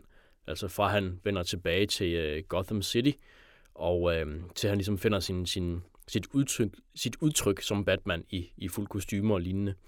Øh, og den blev meget øh, ja, anerkendt og meget øh, højt elsket, og øh, det har så sidenhen øh, skabt en, en lang række af Year Ones, især ved DC Comics, som, som også Batman er fra. Altså, så man har en Robin Year One og en øh, Nightwing, som er en gammel Robin, der er blevet til en anden superhelt, øh, Year One, og øh, Green Arrow Year One, hvis der er nogen, der kender ham. Øh, og endda også skabt en Batman Year 2, og øh, det, der, der er mange ting, der udspringer ligesom af det her koncept med, øh, med noget, der starter Øh, øh, ja, en, en eller anden, hvad kan man sige, en eller anden helds uh, karriere, der ligesom starter. Sådan en, en historie om hans oprindelse. Ja. Og det er jo så det, vi får her i Die Hard Year One. Der hører vi simpelthen om John McClane, og hvordan han starter som en, en uh, politibetjent, der, uh, en, der patruljerer i New Yorks gader i 1976. Um, og i den her første historie, der strækker sig over de første fire issues, der er det uh, under fejringen af New Yorks uh, 200-års dag, eller et eller andet. Ja. Nok en dag. Men vi ved ikke lige helt præcis, hvornår den er. Um, og så følger vi ellers John McCain, McLean, som øh, står og hænger ud med Ken Bingham, hans øh, overordnede øh, trænings, øh, hvad skal vi kalde ham, træningsofficer. Det er rimelig direkte oversat. Um, som selvfølgelig er tyk og ubehagelig, og har altid noget i munden, fordi så, han så ved vi, at ham kan vi ikke lide. Øhm, og så får vi ellers parallelt fortalt nogle historier, som vi ikke rigtig ved, hvordan forholder sig til, til John McClane. Øhm, men vi hører i hvert fald om en, øh, en rig mand, der har en yard, og så hører vi om sådan en mærkelig mand i briller, som træner, men også virker som om han er en intelligent fyr. Og så er der to usle politibetjente, som virker korrupte og usympatiske. Øhm, og så midt i det hele en, en kvinde, der bare render rundt. øhm, og det, der så sker, det er, at i løbet af tre issues, så er de alle sammen på en båd. Og nogle af dem er terrorister. Og John McClane, han har fået fat i walkie-talkie'en. og så er det Die Hard-agtigt. Nogle af dem har en ubåd. Nej, nu på. Ja. Øhm, god eller dårlig tegneserie? Hvad siger du, Dan? Øhm, øhm, ja, ja, altså, jeg synes egentlig, det startede lidt sjovt, eller lidt interessant. Jeg kunne godt lide, at der var sådan en New York-stemning, hvis man kan kalde det det, i tegneserien. Og der var en masse folk, der øh, måske var lidt, øh, lidt for cute med de her 70'er-referencer, som, som hende kvinde, der ikke ved, hvad en bagel er, og, øh, og den slags. Øh. Hun må have set Deep Throat adskillige gange. ja, ja, og, også det. Og, øh, og sådan en kæmpe mobiltelefon, som ham den, øh, ham den rige, han har i bilen og sådan noget. Øhm, men der var også nogle, nogle af de her 70'er-referencer, der, var, der sådan set var sjove, hvor der er, øhm, hvad hedder det, ham den tykke fyr, der siger, at øhm, ja, ham, ham den anden, han mødes med på en café, han skal bare have the bread, altså pengene, øh, hvor ham den anden, han så siger bread, fordi han ikke forstår den slang. Det synes jeg, der var ret skægt. Øhm, det, det, det, kan jeg også, det kan jeg også høre, I synes. jeg Han skulle nok have været der. jeg synes, det var sjovt ikke at forstå, hvad bread det var. Fordi det Var der så en slang. lille stjerne, og blev det så forklaret længere nede? Eller var det, det var Nej, nogle nej. andre udtryk, var det ikke? Ja, det var, jo, det tror jeg, det var. Tror- Det var, øhm, det var hvor han fanger en cornman. Øh, det bliver faktisk forklaret, ja. Men, Ja, der Ja. er The Distraction, og så er der øh, ja. The, Wireman. the Pickpocket. Wireman, ja. Og Øhm, The Stall. The Stall og The Wireman. ja. Men, altså, jeg vil sige, at nogle af de ting, der leder op til den der klassiske Die Hard-situation, de var sådan lidt sjove, fordi jeg havde ikke tænkt på, at, at det ville ende i en, Die Hard, en klassisk Die Hard-situation. Øhm, og, men så var det så ligesom klassisk Die Hard, og det gik rimelig stærkt med at få det overstået. og så var McLean bare sej. Øh, men så helt i slutningen, hvor han øh, turde og opsøge den her kvinde, som han havde haft the hots for i løbet af, af, øh, af den her ja, ene dag, må det vel være, så øh, når han så opsøger hende, så kan han ikke score hende alligevel, fordi så hun scoret en rig mand. bang, lang næse til McLean.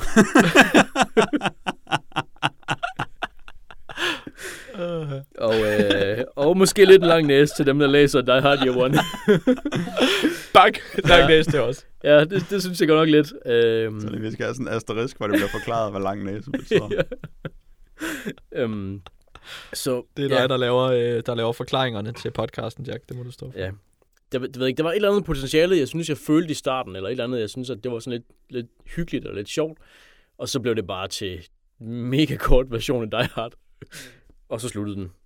Og så startede den så igen. Og så var det en anden version af Die Hard. Øhm, Jack, de her, øh, de her kasser her, der er i en tegneserie, som ikke er, når nogen taler, men når måske fortælleren skal fortælle os noget, eller når nogen tænker noget. Jeg ved ikke, om, om de hedder det samme, hvis det er fortælleren, eller hvis det er folks tanker. Det gør de.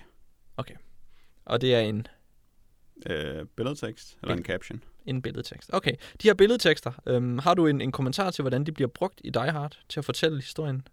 Altså, de bliver jo, de bliver jo brugt til at fortælle historien, så at sige, lidt som om, at vi sidder sammen med den gamle John McClane, der genfortæller sine unge dage. Så han har jo hele tiden sådan... Øh, han ved, hvordan historien slutter, og han har mulighed for at opbygge noget ironi på den måde. Øh, han er dog også lidt for alvidende til rent faktisk bare at være John McClane, som for eksempel det der, han ved om ham, hippien med pandebåndet Ja. og sådan noget.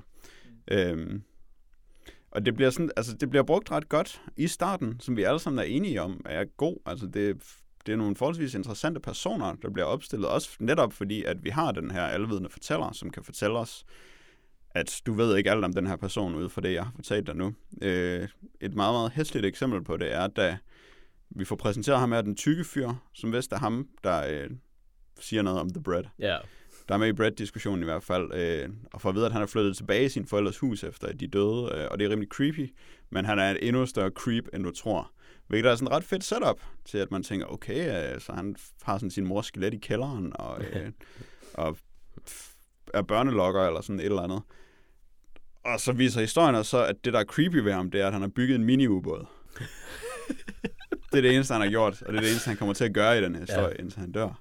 Og det er bare overhovedet ikke creepy. Nej. Og det, altså, det svigter så meget, den der start ja. med folk, der rent faktisk er interessante. Så bliver det bare til, at de løber rundt på mor og få og bliver ved med at bombe ind i hinanden tilfældigvis. så der, øh, på den måde, der er fortælleren sådan set en god idé, bortset fra, at det bliver fuldstændig frygteligt. Et andet godt eksempel på, hvor han bliver brugt virkelig dårligt, er, at øh, i den anden historie, der har han en øh, kvindelig partner, som vist stammer fra Puerto Rico.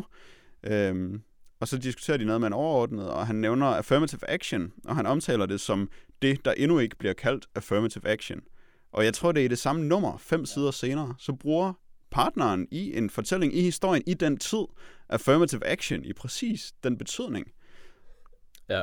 Så det er, altså, det er som om, at tingene er skrevet på to forskellige tidspunkter, Det, hvilket ja, gør det frygteligt. Ja, det, det, det er virkelig super irriterende, fordi at, så forstår man ikke, hv- hvor i tid fortælleren sidder, eller om der er en fortæller, og så er der en McLean-fortæller. Mm. Fordi at der er også øh, de her øh, billedtekster, der er uden for øh, citationstegn eller anførselstegn, og så er der nogen, der, altså, der er med anførselstegn, som altså er McLean, der måske i øjeblikket, eller måske senere, fortæller om, at nu hopper jeg ned fra loftet og skyder helt vildt, og sørger om jeg er ikke ramt, eller et eller andet. Øh, så det er meget... Øh, ja, det, det kan godt være lidt forvirrende at finde ud af, hvad, hvad for nogle tider vi får, hvad for en information fra. Øhm, og desuden så er der også en, en, øhm, en tendens, synes jeg, som der var ret irriterende, til at øh, visse personer, de har en øh, måske en samtale, altså flere forskellige talebobler, der varer mere end et panel, øh, og så samtidig så er der så de her billedtekster, altså de her kasser for sig selv, der fortæller noget, der også løber over i næste panel. Så man skal ligesom følge med i en, ja, en monolog og så en dialog på samme tid. Og så ved man ikke, skal jeg så bare først læse alle kasserne, og så læse dialogen bagefter, eller skal jeg læse sådan, but he's about to find out, og så næste, hvad hedder det, um, næste billede, så starter det, um, så starter der en, en uh, ja, altså en uh, taleboble med en eller anden, der siger, I think you're really dumb, eller et eller andet. Og så, øh, så går vi videre til tredje panel, that he's going to have a bad day, og så fjerde panel, but you're dumb, eller et eller andet, og så jeg forstår ikke, hvem der taler til hvem og hvorfor, altså. Øh, det, det synes jeg, der var virkelig... Øh, det, det var virkelig som, at det var skrevet for to forskellige tidspunkter, som du siger, Jack. Jamen, det er jeg glad for. Jeg, det er jeg glad for, at I ikke kan lide, fordi at jeg følte mig øh, lidt forrådt af de der øh, billedtekster ja. hele vejen igennem, og ja. jeg, jeg prøvede faktisk lidt ikke at læse dem til sidst, fordi at, øh, Men det er, jeg blev sur altså, på dem. det, og det er måske ikke så meget billedteksternes skyld, som at det er, at det bare er virkelig dårligt skrevet, det her. Altså, det er virkelig nogle små, tynde historier, som bliver øh, stålet helt vildt, hvor de bare spilder så meget tid. Selvom det kun er fire numre per historie, så er der bare slet ikke stof nok til dem. Så det der, hvor han øh, ligger i den der... Selvfølgelig skal han klatre igennem et aircondition-system, hvor de har den der samtale om, at hans partners røv er for stor til, at hun kan komme ned i den. Og hun er bare sådan rimelig lille i forhold til ham på alle tegningerne. Der er virkelig ikke noget, som tyder på, at hun skulle have problemer med det. Det var vildt irriterende, fordi det ville være fedt, hvis han havde en partner, der havde en stor røv, men det har han tydeligvis ikke. Øh, det har tegneren i hvert fald ikke fundet ud af. Nå, men han kravler ned i det her øh, klimaanlæg, og ligger i den der tunnel, og så ligger han der og tænker i et stykke tid. Og så får vi sådan nogle parallelhistorier, hvor jeg kan huske en gang, da han var 6 år gammel, tror jeg, så kravlede han ind under sådan et hus og lå i en tunnel, og så lå han og tænkte lidt der. Og så var han også i Vietnam, og der kravlede han også ned i en tunnel, og så lå han lidt og tænkte der. Og der går bare side efter side efter side, hvor han ligger i tre forskellige tider, og bare sådan lidt småkeder sig i en tunnel. Ja. Og man forstår ikke, hvorfor han ikke gør noget. Ja, Han ligger bare der og kigger og tænker, Ja. og så, nå, så, så er det samme forresten sket øh, de her tre gange i hans liv, hvor så kom der en bulldozer ved at smadre ham, så kom der nogen, der skød, og så kom der nogen, der skød, mens han lå i sådan en tunnel, og det er vildt plat, og der er ingen grund til, at det skal være sket så mange gange i hans liv, udover at vi ved, at i Die Hard film, der er der et tidspunkt, hvor han ligger i sådan en luftkanal, og så, og så var det et, en rimelig god scene i den film, men så skal vi lige suge noget patos her, og så kan vi lige tredoble den patos, vi kan suge, hvis vi laver tre patos-sutter. men så- ja, det er helt, bare dumt helt og stupidt. Hvorfor? Og så er det som, at så er han helt vildt sej, fordi han, altså, om han, om han klarer det, dengang han var 6 år, dengang han var i Vietnam. Ja, fordi han er jo altså, der og nu. Altså, det er ikke, det, det, det låner ikke noget til det. Og altså, han er med i filmen, vi ved godt, at han kan skudt. ja, vi ved også godt, at han klarer den ligesom senere. Det er ligesom Øhm, og præmissen noget, for en forudgænger. og noget, jeg tænkte, der ville være en, en som måske var den eneste sådan lille, hvad kan man sige, crowd pleaser, jeg kunne komme på, som jeg ville måske have tænkt, at det ville være oplagt i en hedebølge, hvor han skal kravle igennem en ventilationsskagt. Det er at vise McLean i undertrøje, Mm. men han er bare fuld jakkesæt på. det bliver jeg så lidt sur over, når den, når den ligesom tager alle de andre ting, der ligesom er for Die Hard. Hvorfor ikke, hvorfor ikke bare give os det med undertrøjen for pokker? Ja, og så indimellem, så ligner han Bruce Willis, den her John McClane som Ja. ja. hovedperson. Men rigtig meget af tiden, så ligner han bare noget lort, ligesom alle andre. Der det er virkelig grimt det meste af tiden, men de æder med stolte af ideen om, at i 70'erne, der havde han bare masser af hår. Prøv lige at Ja. forestille jer, Bruce Willis er skaldet, men da han var ung, så havde han helt meget hår. er det ikke fedt, det her? Det er rimelig godt. Det er rimelig godt. Jeg har forresten øh, øh, lagt et øh, billede op på Facebook, hvor, hvor vi kan se øh, her tidligere i dag, hvor vi ser øh, en af tegningerne af John McClane, hvor at jeg ved ikke, hvor, hvad, hvad illustratoren har tænkt, men af en eller anden grund, så skal det ene øje kigge ned, og det andet skal kigge op. um, Er det øh, efter, han har været meget forvirret af at ligge i en tunnel? nej, nej, det er i, øh, i CO2, hvor han øh, står og taler med, øh, med Haskell, Rosie Haskell, og så... Øh, og så kigger han... Nej, vent, det er ikke Rosie Haskell, det er ham der... Øh, det er hende den anden. Nå. Ja. Og så kigger han bare sådan... Altså, tåbeligt. Som om, at det ene øje bare er glædet. Øhm, og um, det er måske lidt problematisk, at han skal ligne Bruce Willis. Men ofte så ligner han virkelig ikke Bruce Willis. Nej, det er del med rigtigt. Jeg kan, nu, nu du siger det, Anders, jeg kan godt huske det panel. Øh, og der tænkte jeg faktisk, at det er måske farvelæggeren, der har misforstået et eller andet. Ja. Øh, fordi der ser han virkelig ud som, at han er, altså er en mobbet eller et eller andet. Altså han ser helt, helt forfærdelig ud. Det er godt gammeldags grimt tegnet, det her. Ja. Ligesom i 70'erne. ja, det kan vi lide. Da vi snakkede om emnet, så mente du, Dan, eller du sagde, jeg ved ikke, om du mente det, du mente det vist ikke, men du sagde, at Howard Chaykin, som har skrevet det, han er kendt for at være kontroversiel. Ja. Kan du... Øh, Ja. Jeg vil Øhm, jeg sagde jo noget om, jeg mente, jeg kunne huske at have hørt, at Howard Chaykin skulle på en eller anden måde være kontroversiel. Øh, og det var så også en af grundene til, at jeg tænkte, at så kunne det måske være interessant at læse øh, noget, han havde skrevet for nylig, fordi at, så var det måske kontroversielt på en eller anden måde. Øh, det var det så ikke, men jeg fandt ud af, at der var en kontrovers omkring Howard Chaykin. Øh, og det var, da han øh, skrev øh, en øh, tegneserie i slut 80'erne, der hed Black Kiss, som handler om, og det er et citat, Sex Obsessed Vampires in Hollywood. øh, og det, det, den skulle åbenbart være kontroversiel, fordi den kombinerer nogle sexscener og noget vold øh, på en, det ved jeg ikke, måske bare fordi den kombinerer dem, i stedet for bare at have dem hver for sig eller eller andet, det ved jeg ikke helt. Øh, men det førte i hvert fald til, at den blev, øh, den her Black Kiss, den blev udgivet i øh, sådan en øh, ugennemsigtig øh, pose, øh, som, man, som mindreårige ikke kunne læse den, uden at tage den op på posen, og det så så man, hvis de gjorde det. Øhm, og selvfølgelig distributionsproblemer i Canada og i Storbritannien, som, som der er notoriske for den slags. Og så igen, da den blev digitaliseret for ikke så lang tid siden, øh, så var der også en kontrovers, fordi at så ville Apple og lignende ikke, øh, ikke føre den. Så det var, det var den kontrovers, der var omkring ham. Men det kan man sige, at det er der jo intet af i, øh, i Die Hard. Til gengæld så glæder jeg mig virkelig til at blive sindssygt skuffet over, hvor lidt kontroversiel Black Kiss rent faktisk er, når jeg så læser den. Ja, jeg tror også, den er meget lidt kontroversiel. Det lugter virkelig af et publicity stunt, det der.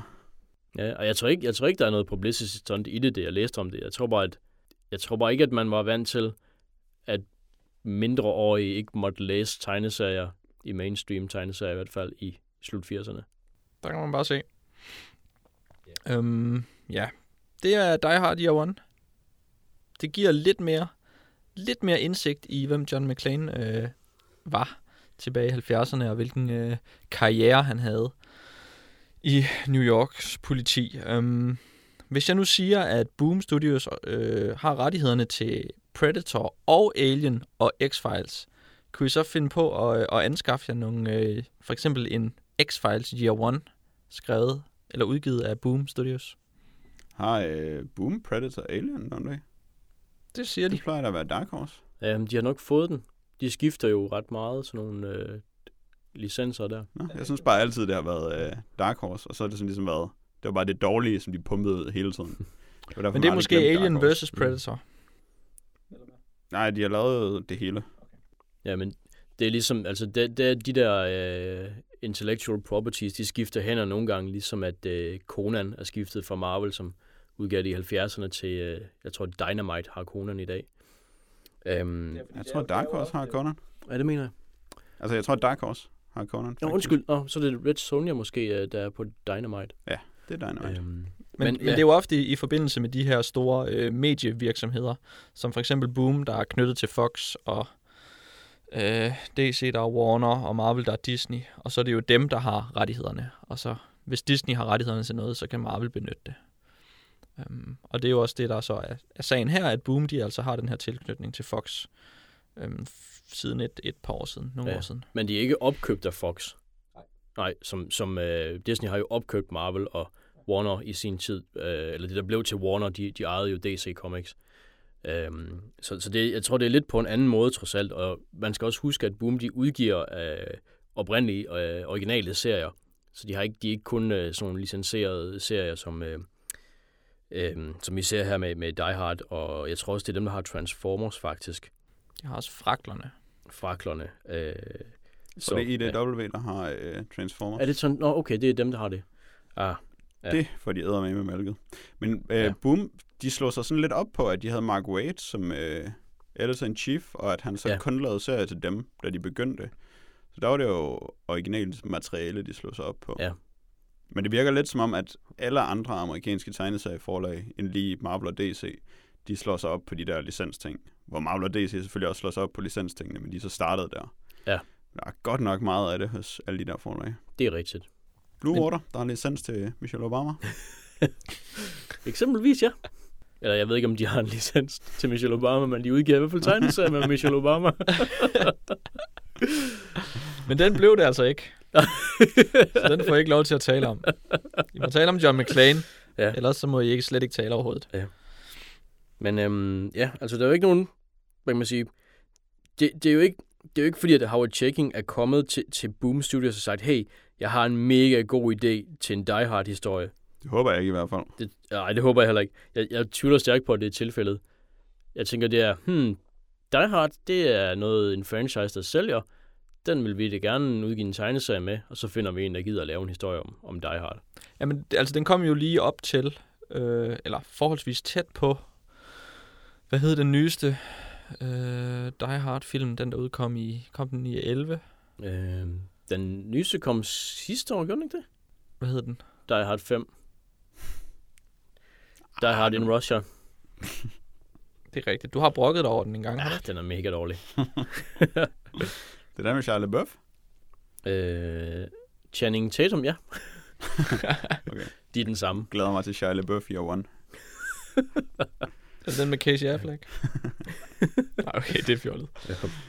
Men i hvert fald, så Power Chicken, han er jo alligevel sådan en, som har noget, øh, der er noget brain recognition i det der navn. Ja. Så det tyder på, at de synes, den her serie har været nok et prestigeprojekt, og eller har haft sådan nok crossover potentiale mellem forskellige markeder, til at de vil punge ud for sådan en rigtig forfatter, i stedet for at få Steve Niles eller sådan noget til at lave det.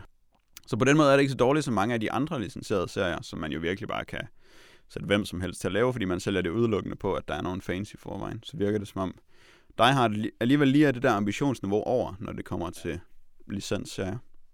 Men jeg ved virkelig ikke, hvorfor... Øh... Var det Howard Chaykin, der lavede... Øh... Nej, det er det ikke. Hvem er det, der har lavet Concrete? Ja, det er ikke Howard Checking. Jeg kan ikke huske, Er det Howard. Chaykin? Nej, det er ikke ham. Nej, det er ikke ham. Det tænker jeg hele tiden. Det har jeg hele tiden lyst til at give Howard Chaykin kredit for. Ja. Ja. Men så læste jeg Die Hard Year One, og så har jeg ikke lyst til at give ham kredit for noget mere. det er lige det. Fordi det er virkelig dårligt skrevet. Altså, hvad skal han med den mini-ubåd? Ja. Hvorfor er det en fed plan at bruge en mini-ubåd til at plyndre det her skib med? Jeg ved det ikke. Det er fjollet. Det er det.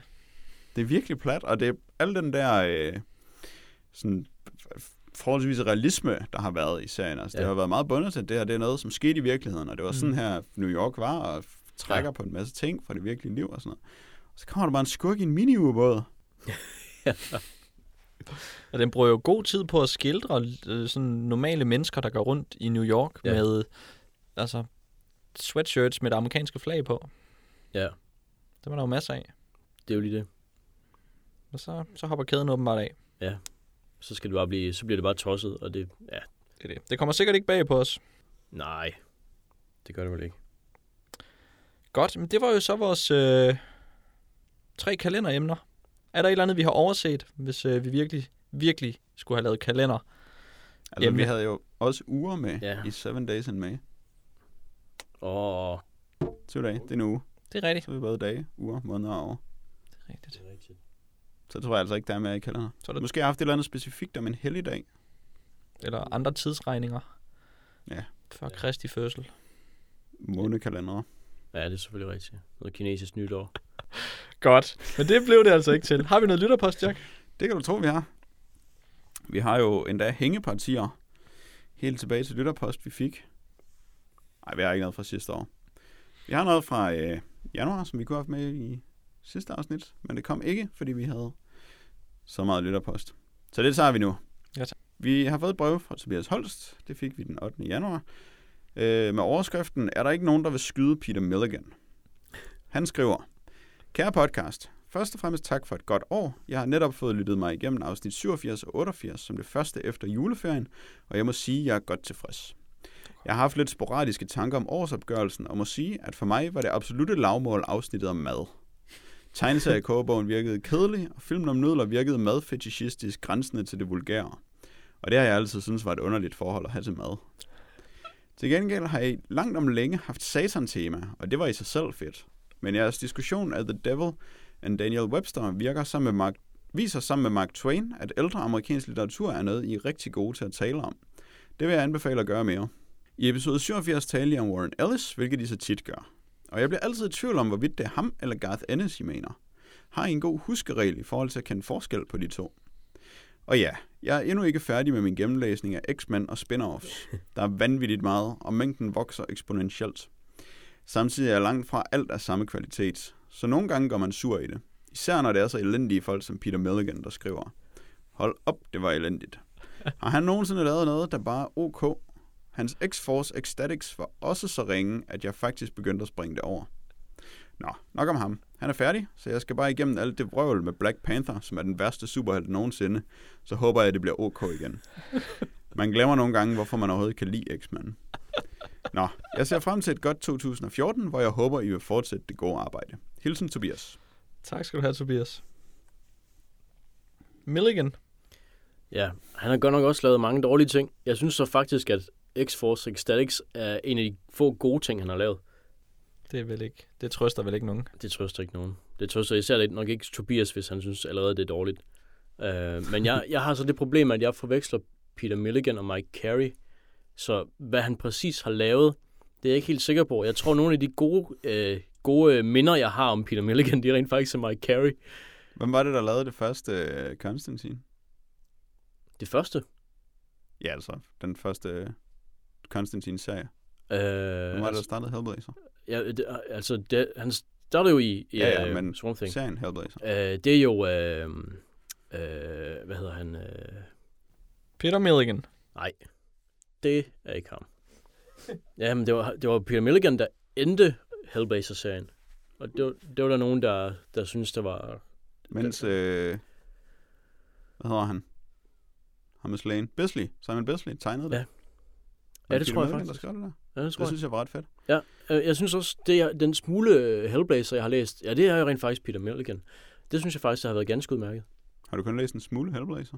Øh, den smule med Peter Milligan, altså. Okay. Ja, ja. Ellers så har jeg læst ret meget Hellblazer. Men jeg ved, man kan også slippe godt fra meget, hvis man har Simon Bisley til at tegne det. Ja, men det tror jeg måske også, der, øh, der hjælper på sagen. Hvad er det, han hedder? Jamie Delano. Ja, Jamie Delano, ja, selvfølgelig. det er ham, jeg blander sammen med Peter Milligan. Okay. Øh, og det lyder som om, at det skal jeg ikke gøre. Det skal du i hvert fald ikke. Jamie Delano, han er, øh, han er over Peter Milligan. Hvor er han øh, sådan, i forhold til Warren Ellis og Garth Ennis? Han er over dem. Og det, øh, der kan vi måske lige tage huskereglen. Kan I komme Ja. på en? Hvordan kender man forskel? Ja. Altså, Altså, jeg ved hvis ikke, man ikke har mulighed for at se dem i virkeligheden, Ja.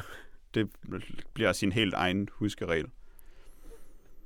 ja, det er rigtigt. Så øh, Jamen, hvad kan man sige? Øhm, Banner de lige meget? Garth, altså, altså Garth Ennis, Ennis øhm, det er fordi, han, er- han er en ir, så jeg, jeg sagde det som en, man vil sige på øh, irsk engelsk selvfølgelig. den ene er ir, den ene Ja. er Brytte. Hvis det ikke hjælper, så Garth Ennis, han, er, han har skrevet masser af Punisher Max. Garth Max, det, det rimer lidt på hinanden. Warren Ellis, Men den, hvis du får en tegneserie i hånden, og du så skal lure af, om ja. det er den ene eller den anden, hvad gør du så?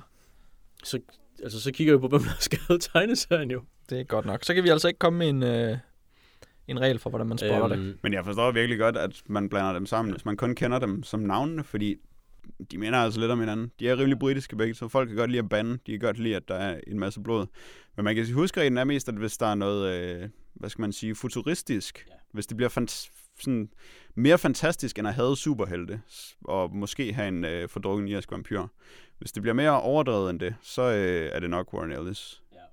Det er mere, ja, det er mere teknologiske, det er over i Warren Ellis, og, øh, og det mere krigsbetonede, det er Garth Ennis' territorie. Han har så lavet Preacher, eller så lavet Transmetropolitan. Ja. Det er nemt at huske. Let for alle. Øh, og så er Ennis på sine gamle dage blevet dårligere end Warren Ellis. Jeg har ikke læst noget specielt nyt af Garth Ennis. The Boys er rimelig sløjt.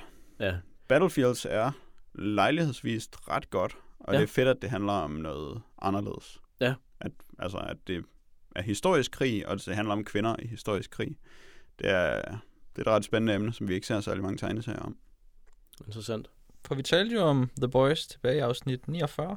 I vores tema Ja. om uh, skaldede mænd, der havde et tal som navn. Lige præcis. Det er rigtigt. Nå, der er mere post, Jack. Øhm, så har vi fra Mads Bovia fra 2. 2. januar, Prince Avalanche. Kære DDK podcast, først og fremmest godt nytår. I podcast nummer 88 snakker I kort om Prince Avalanche, hvor Dan fremlægger en ganske udmærket kritik af filmens lidt blandede succes med at kombinere humor og drama. Den kritik er jeg helt enig i, men jeg synes, I får det til at lyde, som om, at den derfor ikke er et kig værd, og at man skal holde sig fra den. Det skal man bestemt ikke. Det er en ganske glimrende film, der både er sjov, velspillet og godt fotograferet. Oven i det kommer en masse smukke naturbilleder, der giver filmen sin egen poesi. Det er ganske rigtigt, at dramaet falder en del fra hinanden, men det er bestemt ikke grund nok til at gå udenom Prince Avalanche. I mener selvfølgelig det, I mener, men jeg synes lige, at jeg vil præsentere lytterne med lidt modvægt. Hermed gjort. Kom godt ind i 2014. Knusser Mads. Tak. Jack og jeg har jo ikke set filmen. Og man skal ikke skrive ja. som om at, Mads. Det er enten som om, eller at. Så er det Jack. Nu skal du være høflig. Vi vil gerne have lytterpost, og I skal ikke lytte til Jack. Men I må skrive lige, hvad I vil. Uh, ja. Tak, Mads. Jamen, det er... Øh, Det er dig, der står øh, for skud Ja. her, Dan. Men det, det er jo også altså, en, en øh, værdig holdning at have, og det kommer nok an på, hvad man øh, går ind og forventer, man skal se. Øh, og jeg synes, at filmen lover et drama, som den ikke lever op til, og så manglede jeg så mit, mit drama i filmen.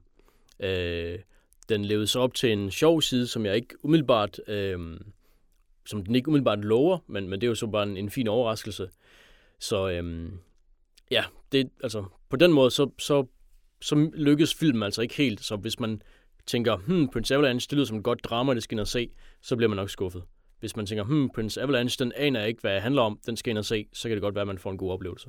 Det er noteret. Jeg vil gøre det sidste. Alright. Det er måske for sent.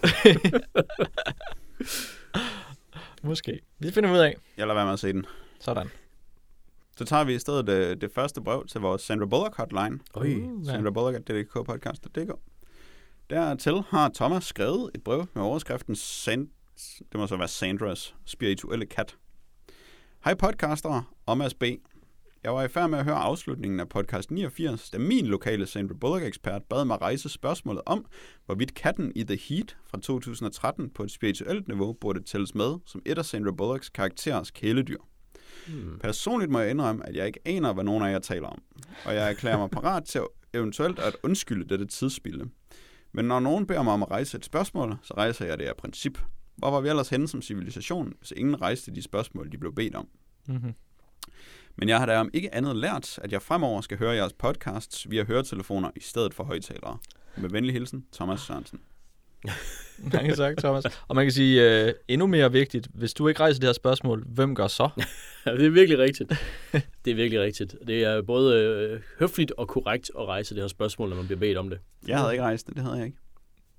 Nej. Jeg tror heller ikke. Altså, hvis Thomas ikke havde gjort mig opmærksom Ja. på, at der var en kat med i en film, der hedder The Heat. Ja. Som jeg virkelig håber er en genindspilning af Heat med Sandra Bullock i hovedrollen. Altså, Heat med Al Pacino. Hmm. Wow. Jeg synes bare, du skal sætte Heat fra 2013. Skal, du synes, jeg selv skal binde an med at besvare et spørgsmål til Sandra Bullock hotline? Det er en mulighed. Hvis, hvis du hurtigt kan du nå det før Mads. Jeg føler mig ikke helt kompetent til det, det må jeg indrømme.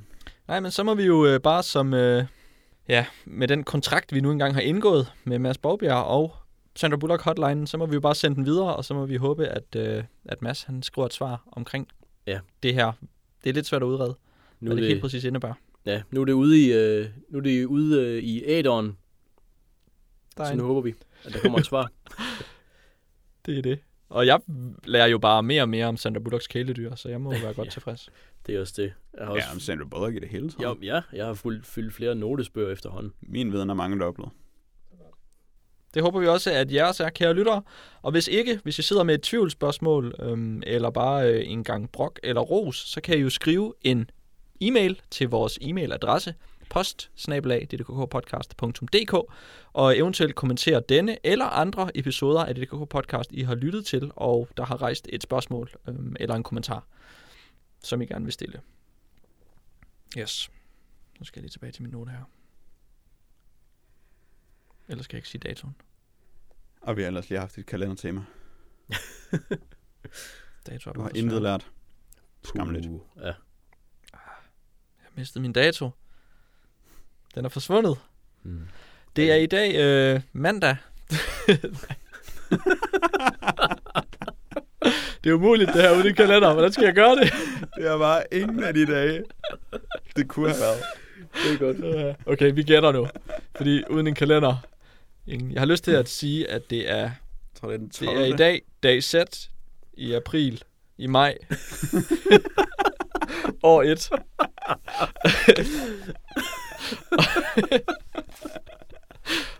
og vi er tilbage igen i morgen. Og tak. Sådan.